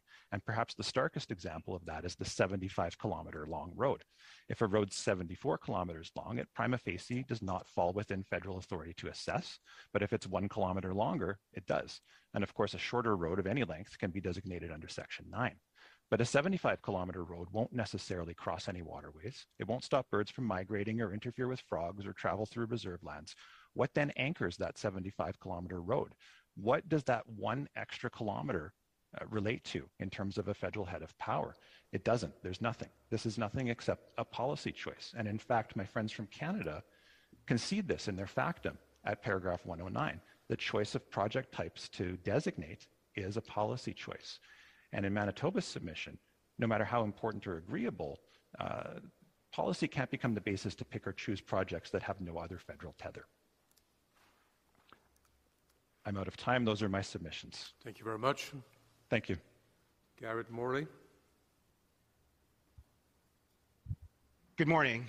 I am making the submissions on behalf of the Attorney General of British Columbia from the traditional uh, territory of the Lekwungen people. And British Columbia is making what I believe is a, it takes a unique position, I believe, among all the parties and interveners here. We say that the Federal Impact Assessment Act is constitutional but that it is subject to constitutional constraints. And the fundamental constraint is that when evaluating projects within what we call provincial activity jurisdiction, from uh, Justice La Forest's judgment in Oldman River, such as a mine or an oil sands project or a provincial highway, in those cases, the federal government can require the project to go through the process. It can require the proponent to produce information relating to federal impacts and it can impose conditions that mitigate those impacts. However, it must defer to the provincial assessment or possibility of assessment of the overall public interest of that project. That is how uh, I think, in your view, it should work, but that's not how I read the legislation, and it is not how the Government of Canada describes the legislation itself. That's the problem I have with your argument. It's about something that isn't there, but if it were, it might well be constitutional. Yes, well, our constitutional submission is if you can't read the act the way we say, then it would be unconstitutional. But if we look at the provisions from 60 on, and those I think are the key provisions that are at issue, it provides a public interest test that the minister and the governor general and the, and the governor general council apply. And there's nothing wrong with that test if it's about an airport or I think no one in fact denies there's nothing wrong with that test if it's about an airport or marine terminal. When the province has activity jurisdiction, there is, in our view, no decision to make on the question of the ultimate public interest. The, and the basis for that is the, the symmetry principle that just that we have two equal coordinate levels of government in this country and we know what happens when there are federal uh, undertakings that have impacts within provincial jurisdiction. We know that those are not enclaves. We know that the province can impose rules, uh, but we also know that the province cannot second guess the federal decision that the overall project is in the public interest. And what implies from that is that those conditions must be practically and legally compatible with the project going forward. Um, contrary to what my friend Ms. Anderson said, we're not saying that the federal government can only investigate. We're saying they can also impose conditions, and those conditions can have expense and, and can take time so long as they are consistent with the project uh, being in the public interest. And uh, the, we've, we've indicated in British Columbia the leading case on provincial environmental assessment of federal projects is the Coastal First Nations Project, which addressed what I think the court knows are controversial issues in British Columbia, the uh, interprovincial uh, oil and gas pipelines. I'm, said, I'm, su- I'm, surprised exactly you're that. relying upon a decision by a trial judge that the British Columbia Court of Appeal, in the reference on the Environmental Management Act, disassociated itself from, and this court adopted the reasons of the British Columbia Court of Appeal. I mean, it, it's like you're saying this case that no one signed on for and it, it was implicitly uh, disapproved of, the court should adopt it, which is kind of like fighting uphill. Well, Justice Rowe, I disagree with that the uh, Court of Appeal and therefore this court in the EMA reference uh, disagreed with the fundamental propositions in coastal First Nations. There were some criticisms of specific points, which we don't dispute. But what Justice Newbury said is that the BC Environmental Assessment Act is a law of general application and was unlike the law that was before the court there. And it, since uh, the EMA reference, the coastal First Nations uh, ca- cases continue to be applied in British Columbia. Obviously, this court is not bound by any of that, but we say that this this court is facing these this fundamental question of what are the constraints when we're in this position because if the if if the answer is that the feds can do nothing that can't be right we all know that that's not consistent with Oldman River if the answer is they can't have an environmental assessment when there's federal impacts that's also not consistent with environment with Oldman River that that was a hydroelectric project about ele- generating electricity within the province um, so the answer can't be that. The answer has to be that it is possible to have uh, assessment, and th- therefore the question is, well, what are the constraints on the assessment? Mr. Morley, I took... Go Sorry. ahead. No, go ahead, please. Well, I was going to ask you, Mr. Morley. I, I found your submissions very interesting, um, and I would ask, though, um, you've proposed, I think, that once there are likely adverse uh, federal effects, really the role should be limited to deciding what conditions could mitigate that. What yep. if what if the decision is that there are no conditions that can mitigate it? I didn't understand what the next step in your analysis would be. Well, in, in that case, uh, the the federal government has to is has to ask the question: Is this overall in the public interest? And it has to face the reality that the jurisdiction over that question is with uh, the provincial authority. So it can't it must defer to that, just as the provincial authority must defer to that decision in the reverse situation. And as Mr. Hunter pointed out, the federal parliament does have the ultimate, what we've compared to the notwithstanding clause of federalism, it can, under Section 9210C, declare it uh, for the general advantage of Canada, and then it can take activity jurisdiction.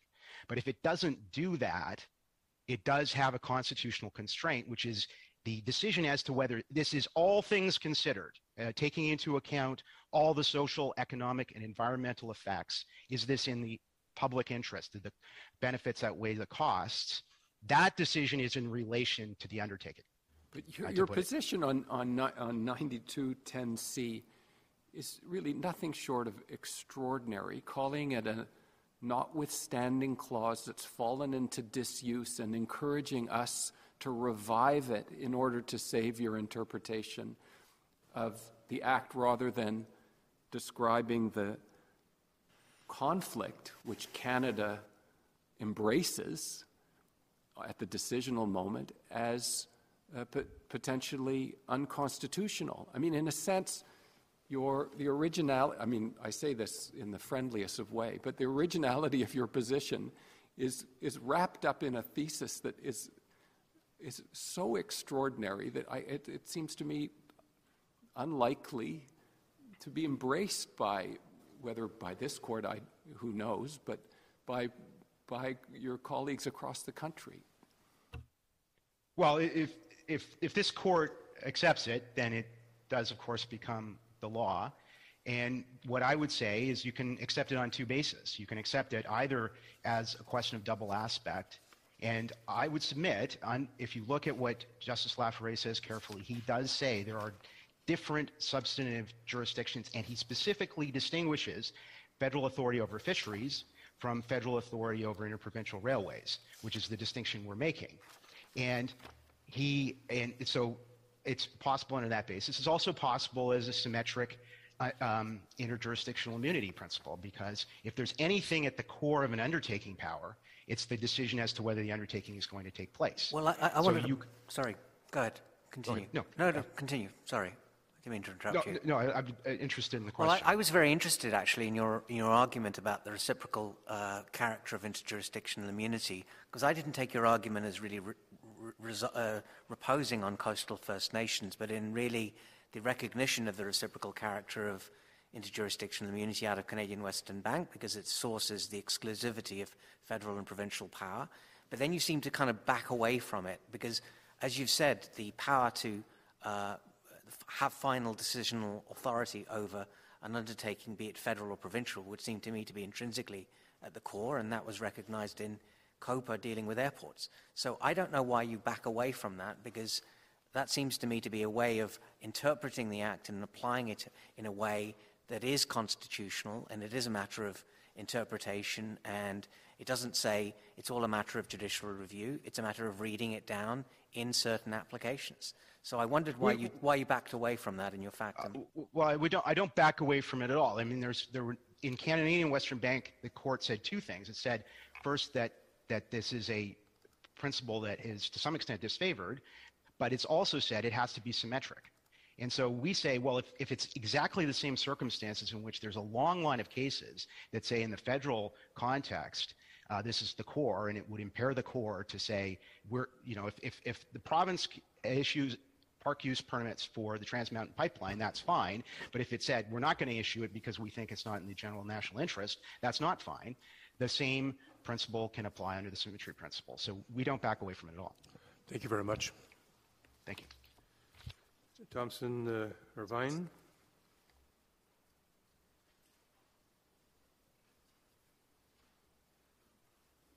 Thank you, Chief Justice. Uh, Saskatchewan has intervened in this case because the government views the federal impact assessment to be a significant overreach of federal powers, intruding into areas of provincial jurisdiction. I'd like to make three general points. One is that we say it is a case of overreach. And in particular, what triggers the, our concerns about overreach is the lack of proportionality. Because we accept that the federal government has interests that it may want to, a particular project may raise. But it, the proportionality is a big issue, the lack of proportionality and treating all projects the same. And that was a, my friend from Alberta made that comment. It treats all projects the same regardless of the particular scope of the federal interest.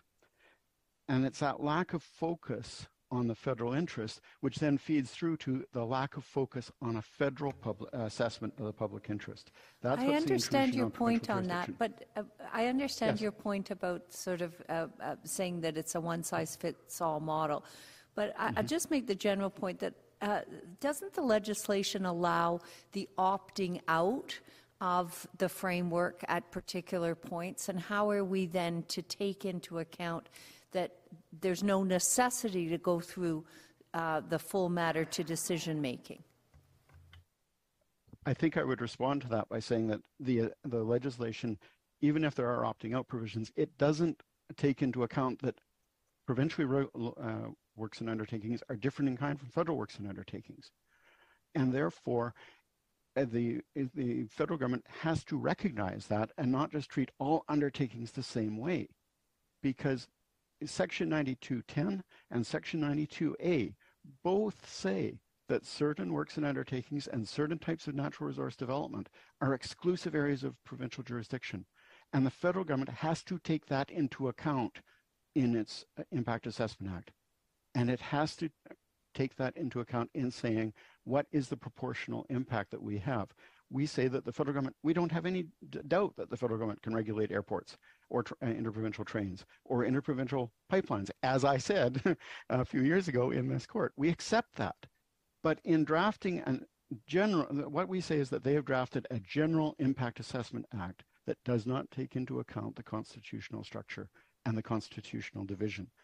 And so if the, and, and that means that in the, um, we, and we don't disagree with, uh, we don't say that a project-based process is uh, per se constitutionally, um, uh, the switch to a, a project-based is constitutionally per se improper, but it becomes much more general, much more vague, and we think that the project-based there requires greater specificity and greater opting out powers to treat federal and provincial works and undertakings differently, to recognize that there is a more limited scope for federal jurisdiction over 9210 and 92, uh, 92A. And we've given you the, the constitutional background to the passage of 92A, where the uh, Western provinces pushed for this in patriation because it was seen as so important to local diversity and control of the local economy. But this act doesn't recognize that. That's the fundamental problem with it, even if there are some opting out or some pathways gone. The, as my friend from Alberta says, it doesn't matter what kind of, uh, of um, undertaking it is, they're all treated the same. And we, uh, and our concern is that uh, the federal government can't regulate some environmental, we're, we're, we're concerned to regulate some environmental aspects of things that are under provincial jurisdiction. That's the flip side to um, the reference re environmental management, but they can't regulate the core. And, and Justice uh, Justice uh, Rowe yesterday used the the analogy of a hook. I, in my brief, have said a magnet the federal, even if the federal government has a head of power, that doesn't isn't a magnet that pulls the entire project under federal jurisdiction. It can't, because then you are doing a project-based constitutional assessment, and we don't think that that's appropriate. In response to the question from uh, Justice Kasirer, where he pointed out um, uh, Justice La Forest's comment about the train, federal assessment of the train in Oldman River, we've uh, referred to that at paragraph 51 of our factum. And the bottom line there is, yes, we agree that the federal government could take into account all those various factors that Justice La Forest mentioned. But the bottom line was the federal government was taking those into account to assess whether or how a federally regulated worker undertaking could then be allowed, the federal train, right, federally regulated train. So we don't disagree that you can take into account a broad range, the federal government can take into account a broad range of factors, but ultimately the decision has to be related to the federal Mr. issue. Mr. Irvine, if, if I could ask how you see it operating. So, so the magnet or the hook uh, that's uh, a federal head of power uh, opens the door to the assessment. The assessment proceeds. It proceeds on the basis that Justice La Forest says, which is a potentially wide-ranging one that extends beyond uh, Section 91 preoccupations. And then it mm-hmm retrenches back to a decisional mode which refocuses on the federal head of power. Is that right? Is that your position? That that would be our position. But unfortunately, we say that the Impact Assessment Act doesn't go that way. It it treats it the project as an as coming under federal jurisdiction, and uh, I think Justice Karakatsanis' question this morning was uh, we we agree with it that when you are talking about the public interest, it has to be a public interest based on federal issues. That's not to say they can't take into account positive things, but if they start deciding should a road be built, not because of the effect that it might have on fish, but should that road be built? Should that project go ahead? Then they are intruding on provincial jurisdiction. So could the could the act, and in particular section 60 and following, the references to public interest be construed by this court in the manner in which you say to save the legislation, or are we past the are we past the that that stage? I think it's difficult to construe them that way, uh, Justice Kasirer, because when you they have to, in fairness to the legislature, you construe them in the act as a whole, and we say that the act as a whole doesn't have that kind of restraint built into it, and that's the problem when it's applied to matters under provincial jurisdiction. And may I ask you what kind of restraints you'd uh, build in um, for uh, the kind of exclusive jurisdiction that lies under 92A? It would. Oh, oh, I guess I'd get back to the question that uh, Justice Jamal asked. He said, "Is it possible that the federal interest, public interest assessment, may be so great that they make a decision that has a serious impact on the on the project?" We could see that happening, as long as it's not we're canceling the project. It's we have this particular federal interest that is the issue. And if the, if the federal government uh, assessment process says that a particular federal issue there can't be in the public interest, that's one thing. But our concern is that it, it treats it, this act is about projects, and we agree with Justice Rowe. There's not a lot of constitutional uh, jurisprudence on projects as such. There's an awful lot of constitutional jurisdiction. But, but uh, is, is, there not a, is there not, undertakings. is there not a difference if the federal government were to say, I'm talking, I'm going to go back to my dam example. You know what? Mm-hmm. You're just going to wipe out the salmon resource here. Forget it. The dam is not going in. That's the end of it. Versus mm-hmm. saying the dam is not going in because we've decided that it's wind power, not mm-hmm. hydropower. We would agree with that, Justice Rowe, because in the first example of your hypothetical, it's clearly tied to fisheries. But on the second example, the federal government is making a decision on a project, on something that is not specifically federal, and both federal and the provincial governments may have different approaches to wind power. But, but that's a different approach, and we don't think it's a, an appropriate approach because that means that a provincial worker undertaking is being cancelled by the federal government, not because of the effect on fish, but because they don't agree with that, uh, the building of a hydroelectric dam, which is under exclusive provincial jurisdiction under 92A. Uh, 92A.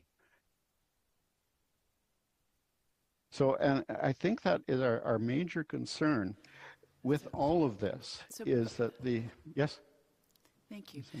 Um, so you had said you can't cancel it, but if in fact the dam requires a permit and the permit mm-hmm. is denied on the basis of impact on fish, it could mm-hmm. have the effect of canceling it. It could have the effect, yes.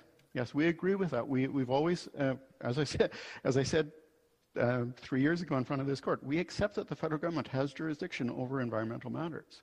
And in serious cases, that might, that might cause a, a result that a province, particular province doesn't like as long as it is clo- clearly anchored in the area of federal jurisdiction. And um, I'm just going to close because my time is almost up. Um, that with the our concern is also with the regulations because the regulations establish a presumption of federal jurisdiction over matters of local works and undertakings, based solely on their size. And and we agree with the example of a bridge being built over a river. If, if Saskatchewan were to build a new highway from Regina to Saskatoon, it's presumptively under federal jurisdiction.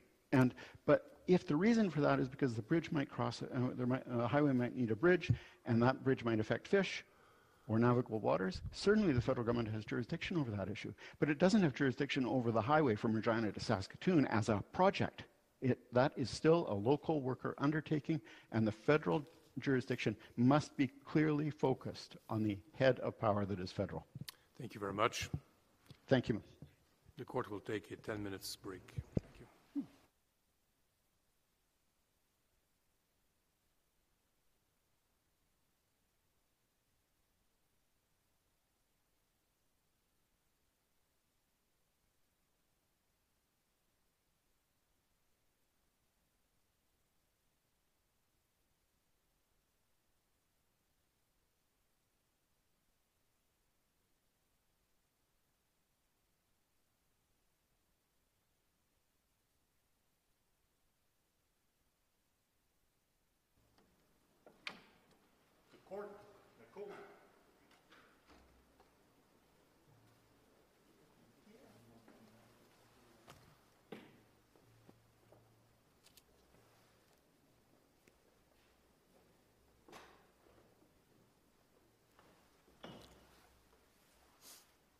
Merci, veuillez vous asseoir.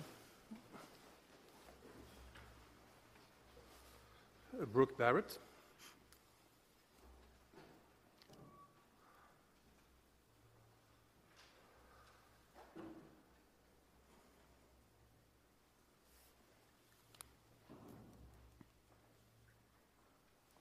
The Indian Resource Council, IRC, approaches the issues before this court as an entity who represents over 130 First Nations who produce oil and gas or have the potential to produce. IRC submissions will make the following two points. One, on issue of legal effect, the Impact Assessment Act, or the Act, removes the ability for oil and gas producing First Nations to determine for themselves what is in their best interest. And second, on classification, IRC submits that the Act cannot be properly classified under Section 9124 of the Constitution Act. On the first issue, the effects, it is IRC's submission that the flaw with the Act is that it presumes that all natural resource extraction activities are inherently adverse to Indigenous peoples. The Impact Assessments Act true purpose is not for environmental assessment, but rather a de facto federal veto over oil and gas activity even if those projects have been consented to by the purported negatively affected First Nation. The Act does this by self defining federal jurisdiction to include every aspect of the lives of Indigenous peoples.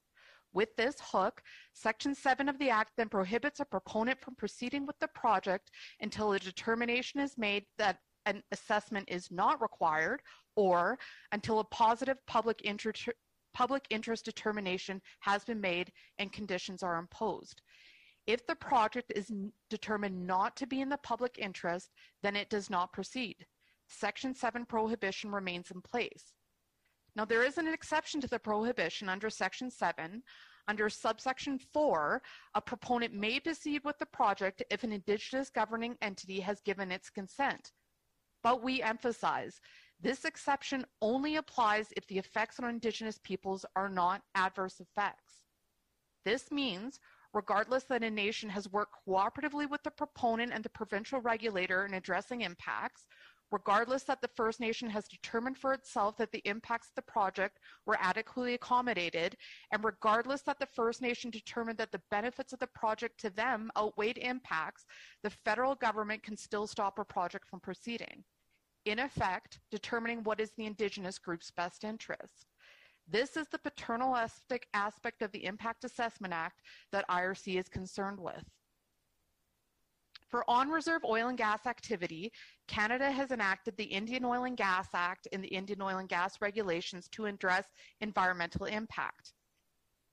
Canada's legislation defers to provincial laws in the province where the particular reserve may be located, as those provincial laws relate to the environment and the conservation of oil and gas by taking into consideration that the Indian Oil and Gas Act already provides for environmental assessment, the only difference with the Impact Assessment Act is that the minister is now permitted to effectively veto a project even if the First Nation whose reserve is affected has consented. Moving to classification, IRC submits that the Act is not properly classified under Section 9124 of the Constitution Act. The Attorney General of Canada and certain interveners have argued that Canada's legislative jurisdiction is to protect Indigenous peoples from exploitation by ensuring their participation in the assessment of designated projects. Respectfully, these assertions wrongly presume that Indigenous peoples are victims of oil and gas and are in need of protection rather than accepting Indigenous groups can in fact be benefactors of projects, that Indigenous groups themselves can be proponents and can otherwise benefit socially, culturally, and economically from project. There is no need for Canada's protection from projects that are in the overall benefit of First Nations. The Act cannot be said to fall under Section 9124. And it is important to recall that under Section 9.1 of the Impact Assessment Act, the minister may on request designate an activity over public concerns.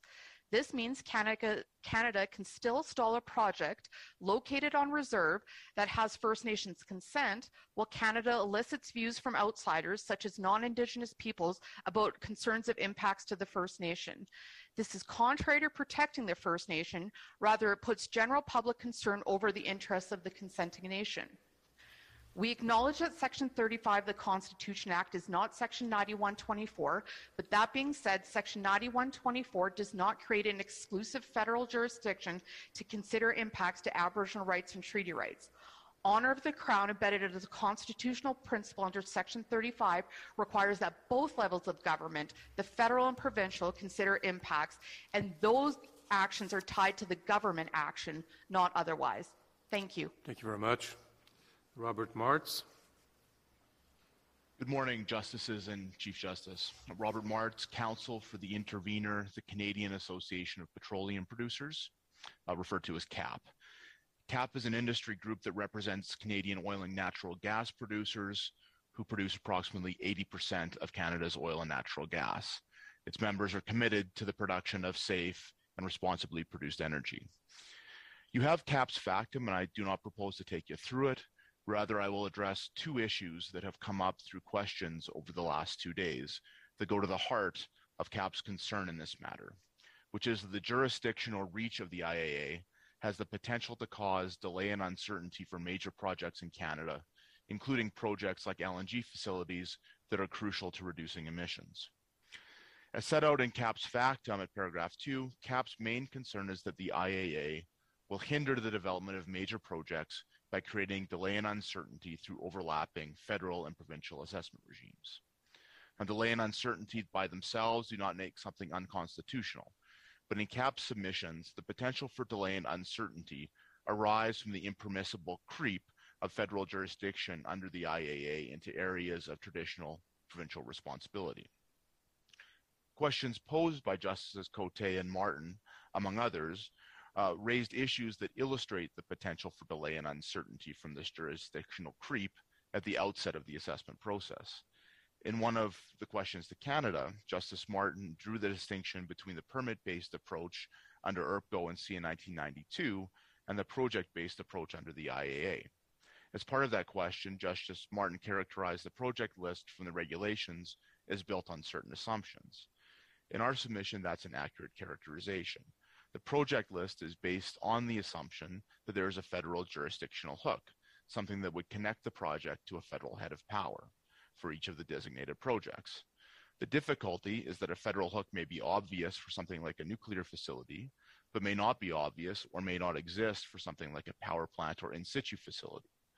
What this means is that for major projects on the project list, being pulled into the impact assessment process arises not out of a well-defined claim of federal jurisdiction, but rather only out of an assumption by the federal government that the project could fall within that jurisdiction.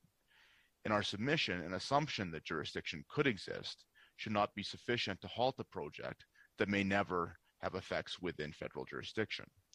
The creation of this gray area of creeping federal jurisdiction has the potential to create the type of delay and uncertainty that impact the viability of major projects in Canada. This delay and the potential for unpredictable results is exacerbated by an issue that Justice Cote and many others have raised in regard to the lack of a materiality threshold in the screening process. In situations such as this, where the federal government claims more jurisdiction based only on a glancing relationship to the federal powers, and where the threshold level for effects on federal jurisdiction has decreased, the potential for delay and uncertainty caused by federal jurisdictional overreach increases and the constitutional balance is compromised. In CAPP submission, a proper delineation of federal jurisdiction and the constitutional responsibility is necessary to guard against the delay and uncertainty that major projects currently face in Canada and will facilitate much needed projects like LNG facilities. Thank you. Bruce Alsor.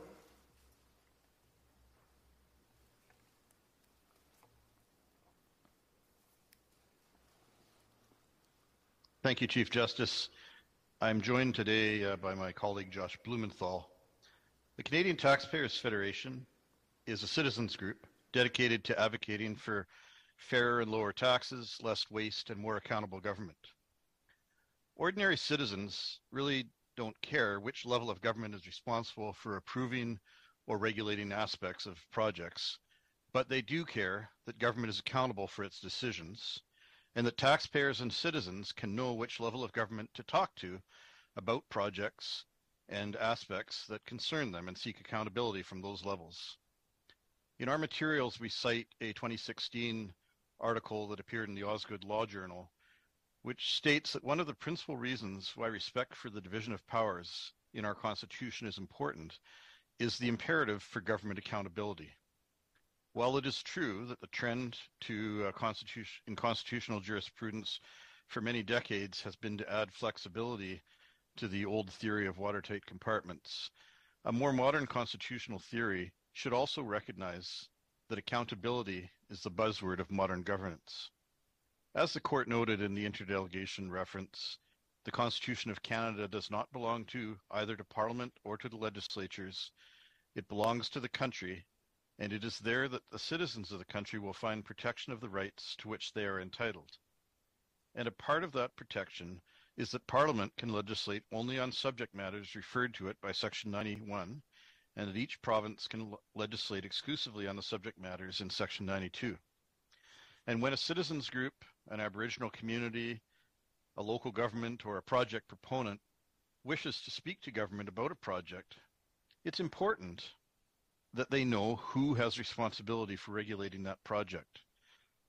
If there is concurrent provincial and federal jurisdiction assess, uh, indicated for some impacts or some aspects of the same project, that's one thing. But when both governments uh, want to regulate the entire project, that can only add to confusion, duplication, expense, and delay. The framers of our Constitution created a system to avoid this, but this legislation runs right through that in my respectful submission.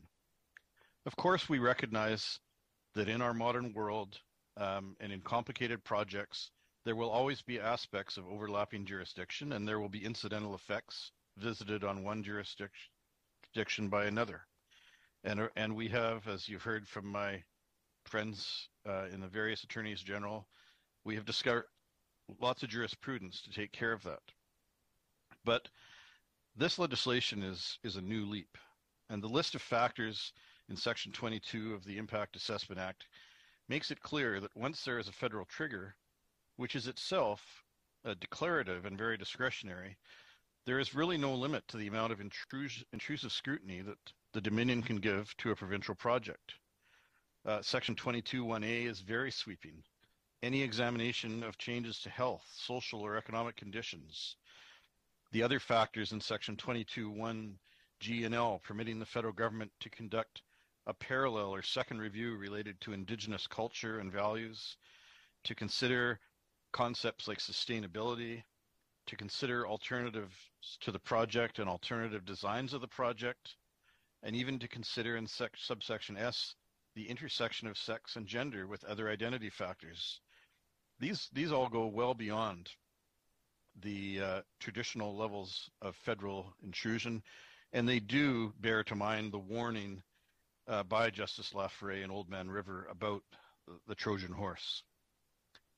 Whenever the federal government is invited to play a larger role in areas of provincial jurisdiction, this triggers an irreversible federal expansion that weakens the sovereignty of provincial governments and makes them subservient and less relevant jurisdictions.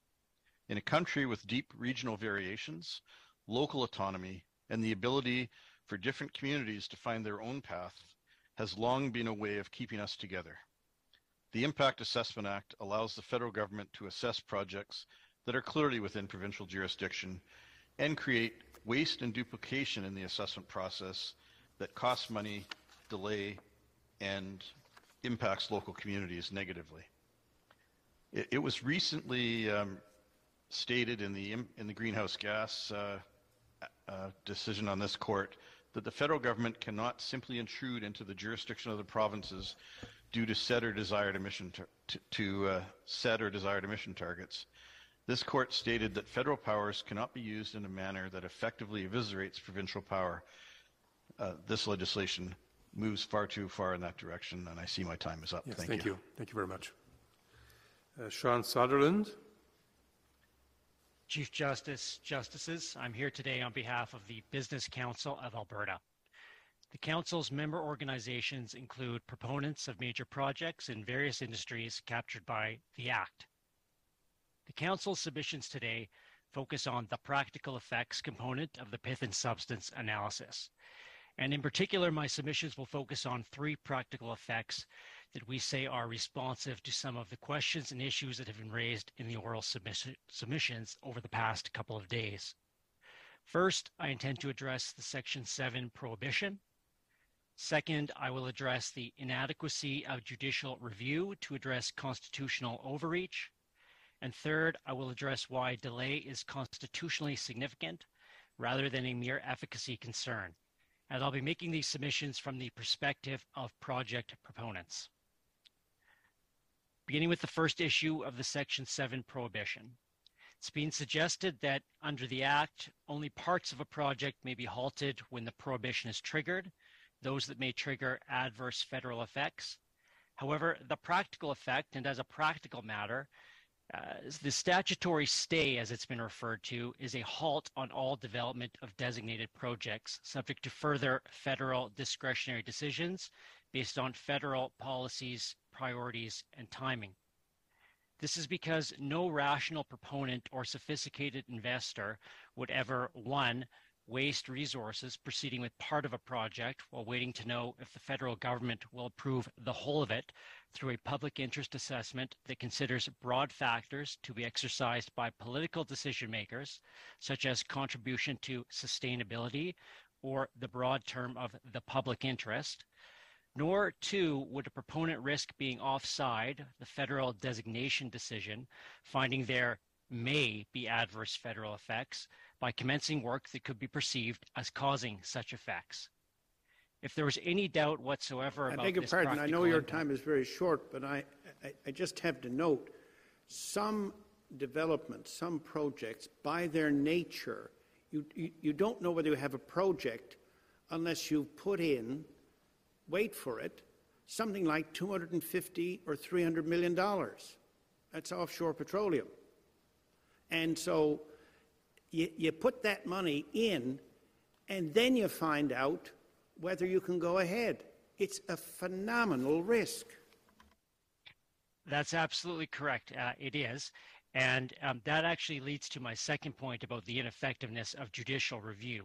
Um, so, starting from a legal proposition, um, the BC Court of Appeal, in reference Re Environmental Management Act, rejected this very argument when the Attorney General of British Columbia tried to submit that uh, the court should wait for a condition by condition assessment to consider whether or not that act was offside constitutional grounds. The BC Court of Appeal rejected that argument, as did this court when it adopted the BC Court's reasons. But onto your point there, Justice Rowe, the investment that is made into these projects. It's both a monetary investment and a timing based investment. These things take years to develop. But when they're done, they're developed to capture certain market opportunities. They are done to capture uh, certain timing components, and they are done with an idea that there will be an end to the process and that a proponent investing in this country as opposed to somewhere else understands when that is. The problem with relying on judicial review is that it injects a lot of additional uncertainty into the process, one of which is the risk of an endless merry-go-round of judicial reviews, which is precisely what is happening to the proponent um, of the Vista mine in the Ermineskin case, a reported decision of the federal court that we've referred to in our factum, um, which is that we're now two designations in and almost three years into a judicial review process, and we're still on the issue of whether or not the minister properly designated the project. That is far too much uncertainty for proponents who seek to invest in Canada. If I may just briefly, in the time I have left, address my third point, which is that delay and uncertainty are not mere efficacy concerns. These are practical effects of constitutional significance.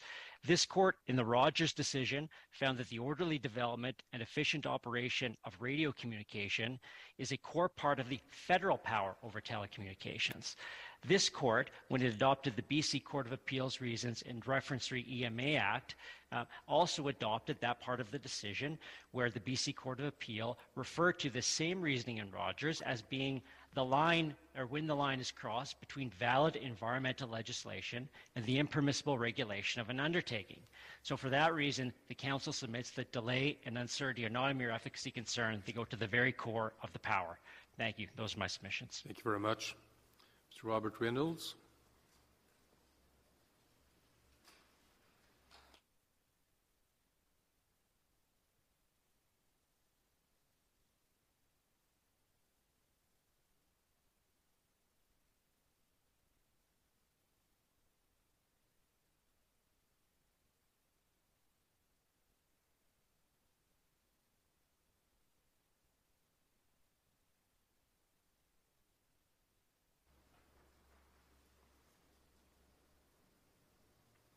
Sorry about that.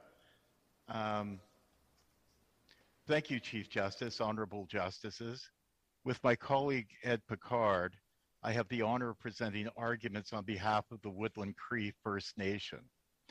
The Woodland Cree is a proud Treaty 8 First Nation in north central Alberta, consisting of four reserves. In our Factum condensed book of authorities and our submissions today, we invite the court to view the Impact Assessment Act and its effects through the lens of a First Nation endeavoring to develop natural resources in a sustainable manner to benefit its members. There are three particular principles or additional lenses, if you will, that we would invite the court to consider in its review of the federal legislation at issue. First, the principles of reconciliation. Next, the interpretation of treaty rights. And thirdly, the principle of subsidiarity. But first, there was a comment that my friends from the Indian Resource Council in, referred to from yesterday that some interveners viewed the legislation as paternalistic towards Indigenous people. The statement is not wrong, but is just not the view solely of the interveners. The majority of the Alberta Court of Appeal stated at paragraph 316 of its opinion that, quote, restricting what Indigenous peoples are permitted and not permitted to do of their own accord through the prohibitions in sections 7, 1C, and D smacks of paternalism. With respect to reconciliation, we submit that reconciliation is a fundamental principle that must be applied in considering legislation affecting Indigenous peoples. As indicated by the Truth and Reconciliation Commission of Canada, reconciliation necessarily includes economic development of Indigenous peoples in Canada. As the majority of the Alberta Court of Appeals stated at paragraph 313 of its opinion, quote, this court has previously stressed that economic development on reserve lands is in the public interest, unquote, after referring to reconciliation, including economic development of Indigenous peoples in the previous sentence. In this case, the promise of reconciliation can be achieved through the development of natural resources in a sustainable manner to achieve some measure of economic prosperity denied to Indigenous peoples for so long.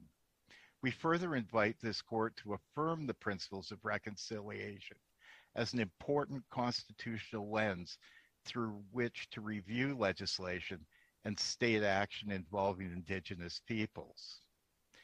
Interpreting the principles of reconciliation as containing an economic development component also accords with a modern interpretation of treaty rights which are protected, of course, by Section 35 of the Constitution Act 1982. The Royal Commission on Indigenous, on Aboriginal Peoples advocated for such an interpretive approach in its 1996 report when it indicated that resource exploitation grows from hunting, fishing, and trapping to include logging, mining, petroleum extraction, and hydroelectric generation. Actually, transplanting the living tree to interpretation of treaty rights would assist in allowing Indigenous people a measure of economic prosperity and further the goals of reconciliation. This is an area where principle needs to be put into practice. With respect to subsidiarity, which New Brunswick my friend from New Brunswick touched upon, it's an underlying principle that informs our understanding of federalism. As the Court of Appeals stated at paragraph 114 of his opinion, Indigenous people occupy a unique place in the Canadian legal and constitutional mosaic. While First Nations people are subject to Section 9124 of the Constitution Act 1867, they were also citizens of provinces and territories, to quote from this court's decision in Canadian Western Bank in Alberta at page 61. Accordingly, the W. West Woodland Cree submit that we should not be excluded from the principle of subsidiarity. In conclusion, we submit that viewing this legislation through these lenses will show that it does not advance reconciliation as it inhibits First Nations from developing natural resources in a sustainable manner, thereby depriving them of a measure of economic prosperity. Thank, Thank you. you. Thank you very much. Jean Lortie.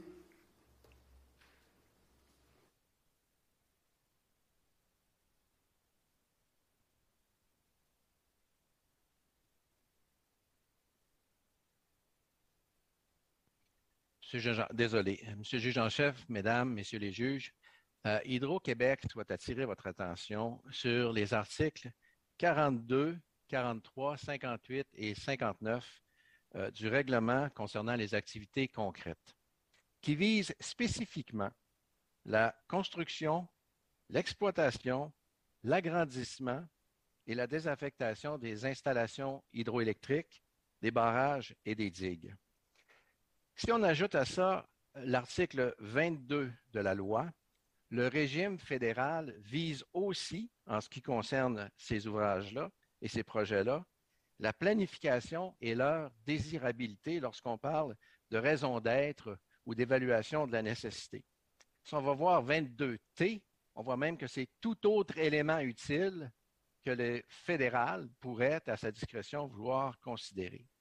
Enfin, en regardant les dispositions réglementaires auxquelles on attire votre attention, vous pourrez regarder, vous pourrez constater que l'élément déclencheur, on a parlé de threshold hier, c'est la puissance et la superficie, non pas la protection d'une voie navigable ou d'une espèce particulière. Par un conséquent, peu, un pour peu, autant... Maître Lortie, un peu, Maître Lortie, comme l'exemple qu'on a eu ce matin, je crois, de Manitoba, de la route de 75 km versus 74 km. Exactement, exactement. Et euh, par conséquent, pour autant qu'on regarde les projets hydroélectriques, le caractère véritable du régime fédéral est clairement d'en réglementer la construction, les paramètres, beaucoup plus que les effets. Et lorsqu'on regarde ce caractère véritable-là et qu'on le compare à ce que prévoit la Constitution, ben on voit que l'article 92 A1C spécifie clairement que la province a une compétence exclusive qui lui est réservée pour légiférer en la matière concernant justement l'aménagement, la conservation, la gestion des emplacements et des installations visant la production de l'énergie électrique.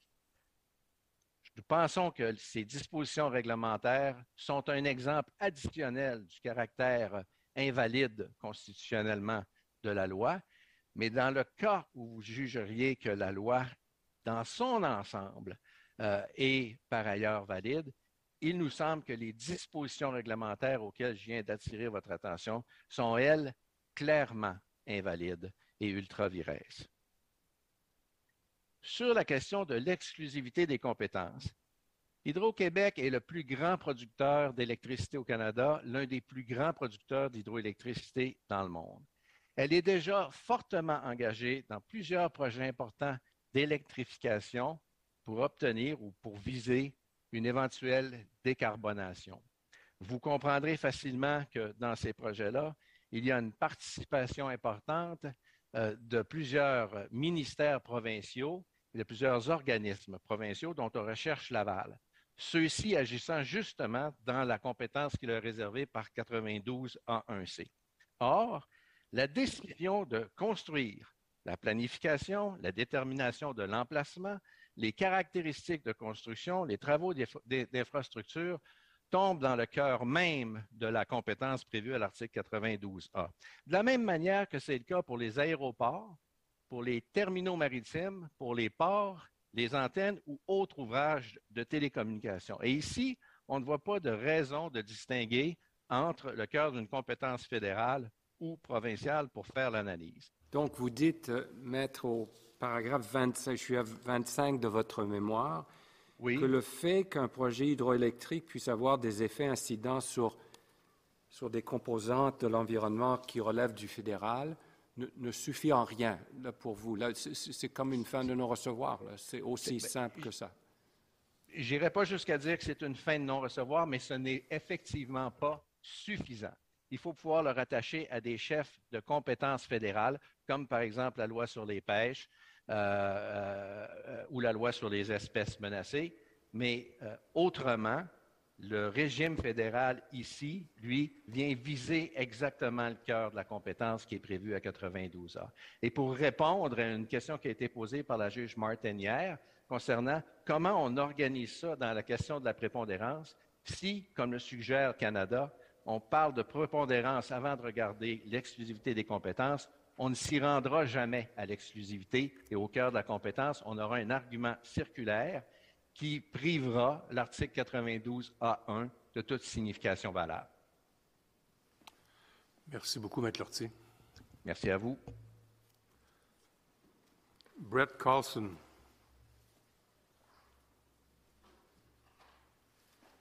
Good afternoon, Chief Justice and Justices. I'm here today on behalf of the Canadian Constitution Foundation. I'm hoping that I can be of assistance to this court on two points. First, I'd like to add a few quick points on the discussion from earlier related to the federal effects-based hook and how this feeds into pith and substance. Second, building on the comments from my Ontario friend earlier today, I'd like to add some color to the dividing line between incidental effects on one hand and effects that are so significant that they begin to, begin to cross over into the other head of power. I think this is particularly important given the subject matter here often involves undertakings. So starting with my first point, the IAA's main trigger is housed in the definition of effects within federal jurisdiction.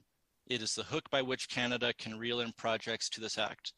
We've spent quite a bit of time on this today, so I, I just wanted to say, in our view, the problem with the threshold is that in form, it, appear, it appears to constrain the operation of the act, but in substance, it provides significant room for the federal executive to step outside of its constitutional boundaries. And this is why, picking up on comments from earlier today, we need to drive beneath the federal effects label and can't necessarily use the different subheadings and, and purposes under the law. And we need to look at the actual effects and at the characterization stage before we, before we move to the next one. And doing so reveals that the effect is that the hook brings its undertakings, whether federal or provincial, and subjects subjects them into an immediate prohibition under Section 7. Now, the central point here is that on several different grounds, the IAA can do this. It can pull various activities and undertakings into the Act, and often on a very thin basis, as my friend from Alberta has made clear.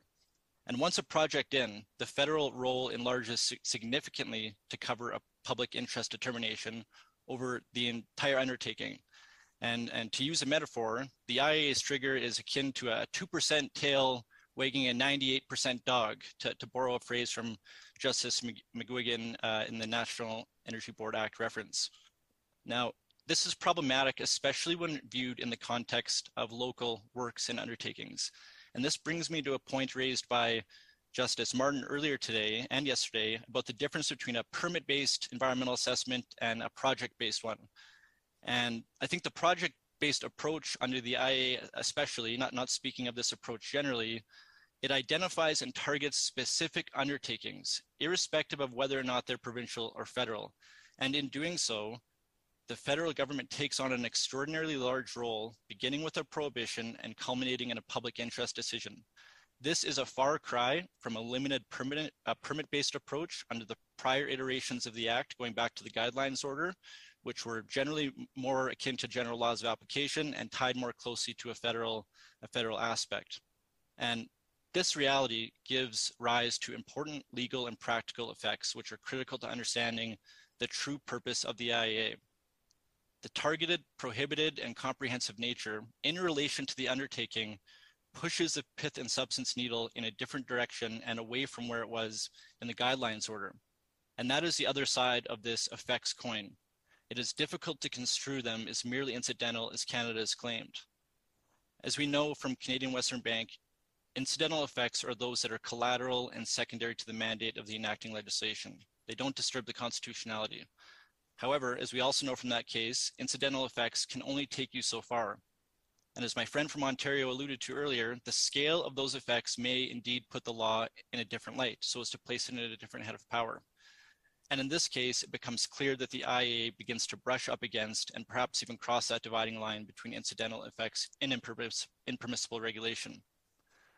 I'll, I'll refer to the court to paragraph seven of my factum where we try and add some color to this dividing line and what it is. And the, the BC Court of Appeals decision and the BC pipeline reference uh, reviews many of these cases as well. But I just wanted to add some color to this dividing line here before my remarks conclude. We know in undertakings cases, which is what this is, you move that needle in, in the, the other direction into another law when there's a default prohibition, when there's some sort of usurpation or significant restriction on the undertaking, when you're subjecting the uh, undertaking to the largely discretionary control of another, where there's a preventative scheme that invades directly and massively into the management and operations of another undertaking, where you compromise ordinary, or, orderly development and efficient operation, as my friend was just saying, or where you're regulating, perhaps saying this captures them all, some primary aspect of that head of power. Uh, I see my time is up, and we think these cases are persuasive and should be applied in this case. Thank, Thank you, very much. Thank you. Uh, Peter Gall. Thank you. We represent the uh, Independent Contractors and Businesses Association and the Alberta Enterprise Group, both of whom are very concerned that the structure of our federal system be preserved in this case. Uh, we, we focus both in our factum and in our oral remarks today on the conceptual framework uh, that we hope, well, that we we uh, we think should be applied in the adjudication of the issues here, and um, I'll start by picking up on a point that Justice Rowe made earlier this morning uh, when he said it's uh, incorrect from a constitutional standpoint to consider projects as being either federal or provincial, given that both orders of government will typically have at least some jurisdiction over most, if not all, projects. That's very true in the sense that, particularly with respect to large scale projects, there may be, a, uh, they will typically be subject to a range of laws and regulations enacted by both orders of government. But the part I want to emphasize is that under our federal system, only one order of government will have comprehensive jurisdiction over the project as a project, which enables it to consider all aspects of the project and regulate that project as such.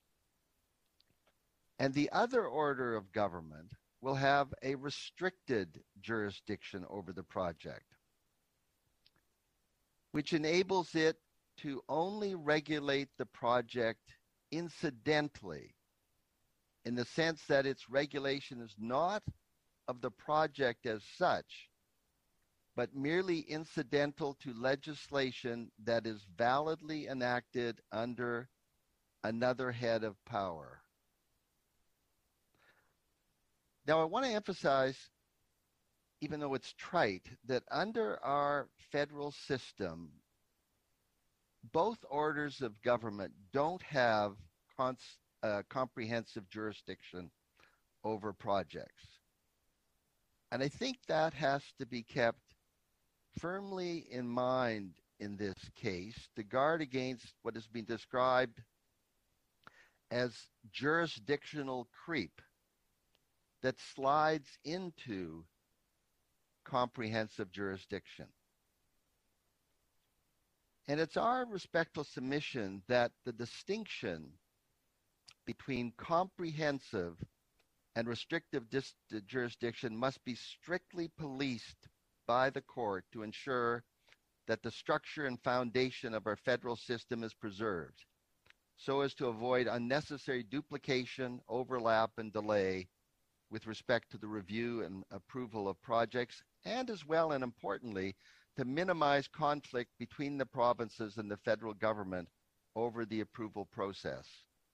Now, to illustrate this point, uh, I want to draw upon the parallel between this case and the BC pipeline case.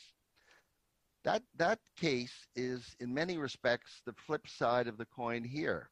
It was an interprovincial pipeline, which meant it was fundamentally up to the federal government to decide whether the project goes ahead and what, on, what, on what terms. BC had a restricted jurisdiction over aspects of the province that had consequences with respect to its powers. And the BC Court of Appeal carefully examined the, the scope of the act and concluded that it went beyond the restricted jurisdiction of the province in that the effect of the legislation was to effectively prohibit the operation of the pipeline until it was approved by the province. In other words, the province was using, the court held that the province was using the hook of the effects on its provincial powers to exercise a comprehensive jurisdiction over the project, which was unconstitutional. And in our submission, this case raises the opposite side of that, of that coin. These are provincial projects within provincial jurisdiction, and the risk here is the same as in the BC pipeline case, that the federal government is using uh, the hook of its powers to assume effectively a comprehensive jurisdiction over these projects that come within the comprehensive jurisdiction of the province. Thank you. Thank you very much. Brandon Kain. Chief Justice and Justices, good day. Advocates for the rule of law intervenes in this appeal to make a simple submission. It's that the exclusive nature of the powers granted to the different levels of government under sections 91 to 92A1 of the Constitution Act is a helpful and important principle to bear in mind when evaluating the different arguments in this appeal. This exclusivity follows directly from the text of the Constitution itself in fact, the words exclusive appear no less than eight times in sections 91 to 92A1, including in the heading of section 92, exclusive powers of the provincial legislatures. And this reflects the fact that one of the framers' primary goals was to protect the regional autonomy of the provinces, which is a concern that exists with even greater force today given the increasingly diverse nature of the Federation. Exclusivity also helps promote predictability and certainty in the division of powers, and is what ultimately empowers provinces to negotiate cooperative federalism initiatives. Now, in making this point, I am not advocating a return to the watertight compartments view of constitutional law. We can recognize the exclusivity of the powers granted in sections 91 to 92A1 while still accommodating modern constitutional doctrines. And this point was recently made in the EMA reference, where the Court of Appeal held at paragraph 105 that its holding in that case, quote, does not reflect a sea change in the law, a return to watertight compartments of jurisdiction, or a diminution of cooperative federalism. Rather, it reflects the more basic principle that sections 91 and 92 provide for exclusive heads of power, end quote. So what does the exclusivity principle teach us about constitutional law? And in my submission, an important uh, point to be drawn from it is that a distinction has to be made between concurrent jurisdiction, which is not permitted under sections 91 to 92A1, and limited overlapping jurisdiction, which is. So the Constitution Act does expressly provide for concurrent powers over some subjects, but it only does so for powers outside sections 91 to 92A1, like agriculture in the provinces in section 95. And so when it comes to the sections 91 to 92A1 powers themselves, I submit that the court has to be very careful to develop constitutional doctrines in a way that does not authorize the concurrent exercise of jurisdiction, but only permits overlapping jurisdiction. I know By your over- time is very limited. I'm going to make my point very quickly. One of the words which leads to the confusion to which you're referring is the word shared. And is, does shared mean overlap, which indicates concurrency, or does shared mean two aspects, each of which, when put together, uh, uh, complete, uh, indicate the whole ability to exercise jurisdiction, one from the federal perspective, one from the provincial, double aspect? So I would certainly say, Justice Rowe, that it means the latter.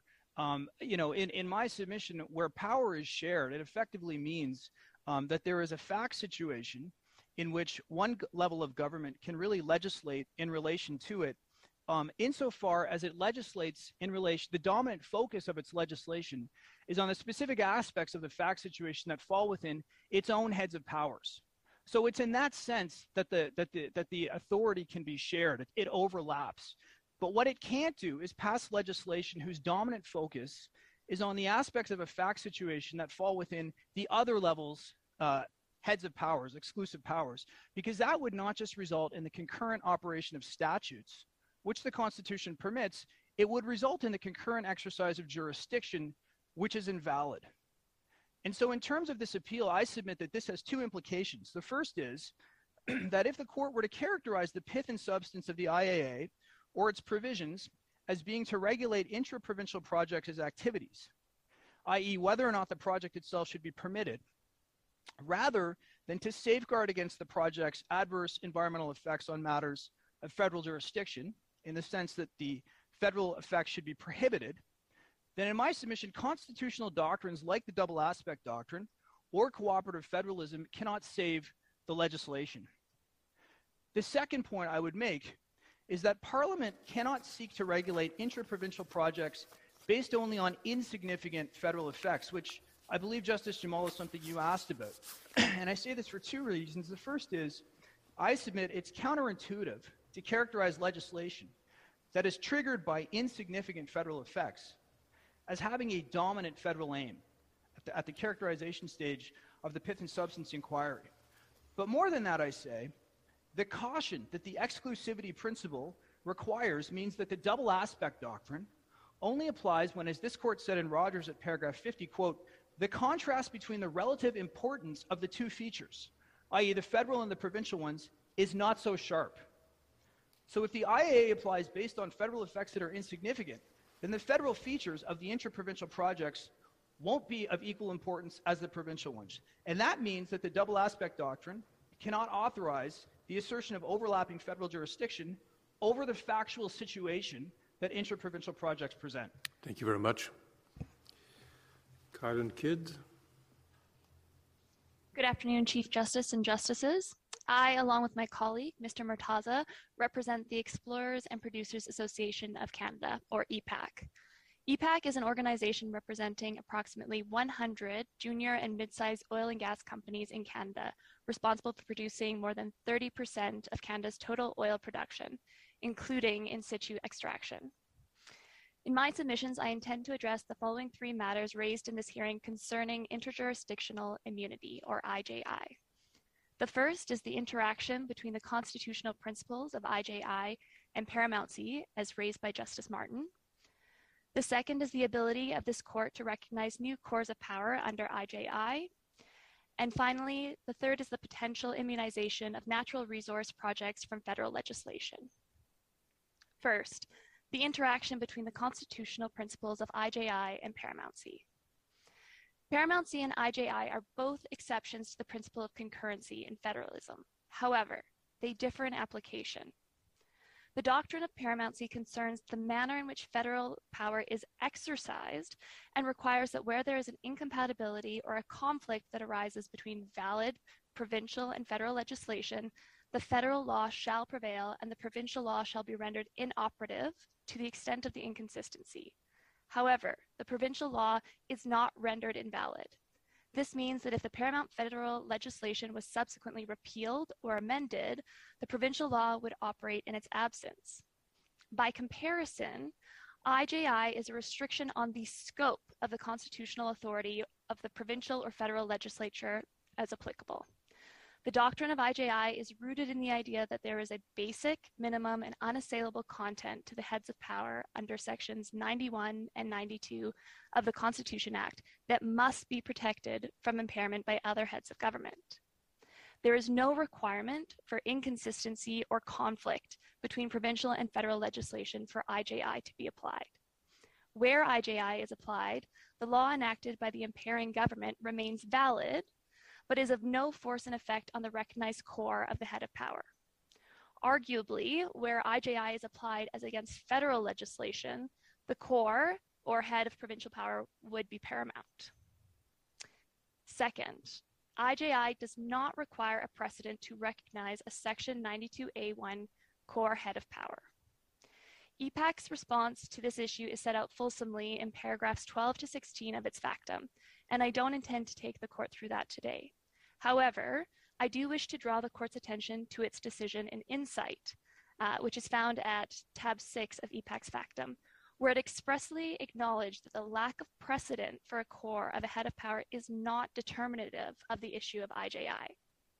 At paragraph 65 and 67 of Insite, this court held that while a court should first ask whether the constitutional issue can be resolved on some other basis before applying IJI to a new area, new areas of exclusive jurisdiction could, in theory, be identified in the future. As such, the recognition of a new core of a head of power, particularly with respect to Section 92A1 of the Constitution, is consistent with the previous findings of this court. Finally, IJI will not immunize natural resources from all federal legislation. In its submissions, my friend, the AG of Canada, or the Attorney General of Canada, suggested that the application of the doctrine of IJI would effectively immunize natural resources from all fed federal legislation. Respectfully, we disagree. In National Battlefields Commission, which is found at tab 8 uh, and pages 860 through 861 of EPAC's factum, this court held that even where IJI was applied to provincial laws impairing a federal core of power, the federal undertaking was not exempt from certain provincial legislation that did not impact the vital or essential aspects of the service or undertaking. As such, this court has recognized that the application of the doctrine of IJI only impacts laws impairing the recognized core of the head of power. Thank you. Those are my submissions, and I welcome questions, if any. Thank you very much. Any reply, Mr. Rupar? Jesse will stand on our submissions yesterday and our written facta. Could I Thank you very much. Could I ask a question, Chief? Sure. Um, you didn't uh, say very much about the POG uh, provisions that you rely on, the prohibitions in 7.1b. Um, you have paragraphs 136 to 138 in your factum, but you don't purport to be applying the national concern test uh, set out in the, or elaborated upon in the greenhouse gas case. So I just wanted to know what your position on how those provisions would meet the national concern branch of the test. Well, um, what I could say, Justice Jamal, is that we rely upon um, the decisions of the court in uh, interprovincial cooperatives and in the continental shelf, the Newfoundland continental shelf uh, decision, which describe the scope of POG in respect of the powers that we're talking about today. And that's how we get into uh, 71B2 and 71B3. So it, it's, that's, it's the decisions of the court and the way the court has interpreted the POG power that we say anchors those two uh, subsections of Section 7. Well, while we're on this subject, I'm looking at um, the World Wildlife Fund Canada, paragraph 21, where the suggestion is made that um, best uh, international cooperatives is best understood as the extra provincial effects of the specific project. Well, it's not, we wouldn't read it that way, Justice Karakatsanis. The court was fairly clear in saying, as I understand what the court said there, if there is a, an effect that goes between provinces, it would be the federal government that would have the jurisdiction because, as Justice Greckol points out, neither jurisdiction, neither province would have the requisite jurisdiction to deal with the matter, and there would be a lacuna in the, in the Constitution in that nobody would have the power. So it's, it's this flowing between jurisdictions, which is, I understand what the court was talking about there. Yes, and the suggestion is made that it will be the, the, those particular consequences that flow from a particular project that falls within that definition. Right, and that falls back to what we said yesterday, uh, Justice Karakatsanis, is that if this is invoked in a particular set of circumstances and a party says, well, that's not the case at all. Province A had complete jurisdiction over this. It did not flow into Province B. Then that's when the invocation of that particular subsection would not be appropriate. And now that I'm up and I've been asked a couple questions. Okay, you'll, have, you'll have five minutes now. Back in, no, it'll just take one minute. Um, Justice uh, Abella did this to me once before, so we might as well keep going. I'll end today where I started yesterday, and that is we have to maintain the distinction between constitutional validity and administrative applicability. Today we heard a great many um, suggestions of what would happen in Project A, or what would happen in this set of circumstances. And my answer to all of those are that is a administrative applicability issue. That does not take us to what the pith and substance of the legislation is. The pith and substance, as this court has said, is let's look at what the purpose is, clause is. Let's look at what the preamble says. Let's look at what the full title says. Look at the full structure of what the act is doing. That defines the purpose, as I said to you yesterday. What happens in particular applications is dealt with in the administrative law side. And keeping those two separate is very important in our submission. But, but we're also supposed to look at legal effects and Yes. practical effects. Yes. So there's a, there's a blurring between what you're calling administrative application and the legal and practical We have to be effects. careful, Car- Justice Karakatsanis, with respect to how much we, we, how far we go with that, because as Justice Binnie has warned, the creative counsel are always able to come up with some sort of scenario to fit the particular way they want to read something. And let me end this way. If we accept that as a blanket proposition, there's almost no legislation passed by either a federal or provincial legislator that could not be found to be unconstitutional because you could always find some circumstance in which the application of the legislation could be said to be unconstitutional. That can't drive the pith and substance analysis as to whether its core matter is unconstitutional. But isn't that dealt with by the doctrine of incidental effects? Because uh, uh, almost in a complex and interrelated society, any legislative scheme by either level of government is going to have some effect on a matter which is under the jurisdiction of the other. And so the incidental effect for the exercise of your authority on the other level of government's authority is accepted, and that's, that's part of the and substance analysis. Well, this, this may shock you, Justice Rowe, but I do agree with you to some degree with that. In the sense that the incidental effects, we say the incidental effects of this legislation fall within that paradigm, that they're not so egregious that they turn from uh, a federal matter into impinging um, in a substantial matter, I won't say significant, substantial matter, into political heads of power. Could I, could I ask you one more question, Mr. Rupar? Because you mentioned uh, interprovincial cooperatives and uh, Crown Zellerbach. Neither of those cases obviously are talking about uh, greenhouse gases. No. And the material that Ontario's put in the condensed book show how this is being, the scheme is being used as effectively a method to regulate greenhouse gas emissions from uh, projects. Well, I so my, Sorry. my- so my question is, um, doesn't that do an end run around the uh, Chief Justice Chief Justice's decision in the reference? Because if you rely on these pre, you know, earlier cases and say yes, but this deals with inter, with rivers and, and interprovincial pollution broadly, then it's sort of an end run around the national concern test, and the statements that it wasn't greenhouse gas uh, emissions at large, but pricing that was the specific uh, finding. I should be. I should be clear- clear, Justice Jamal, we're not relying upon greenhouse gases as a basis for a anchoring interprovincial jurisdiction. Will that be raised someday? Possibly, but that's not what we're saying today. We rely, as I said, on interprovincial cooperatives and on the Newfoundland Continental Shelf case.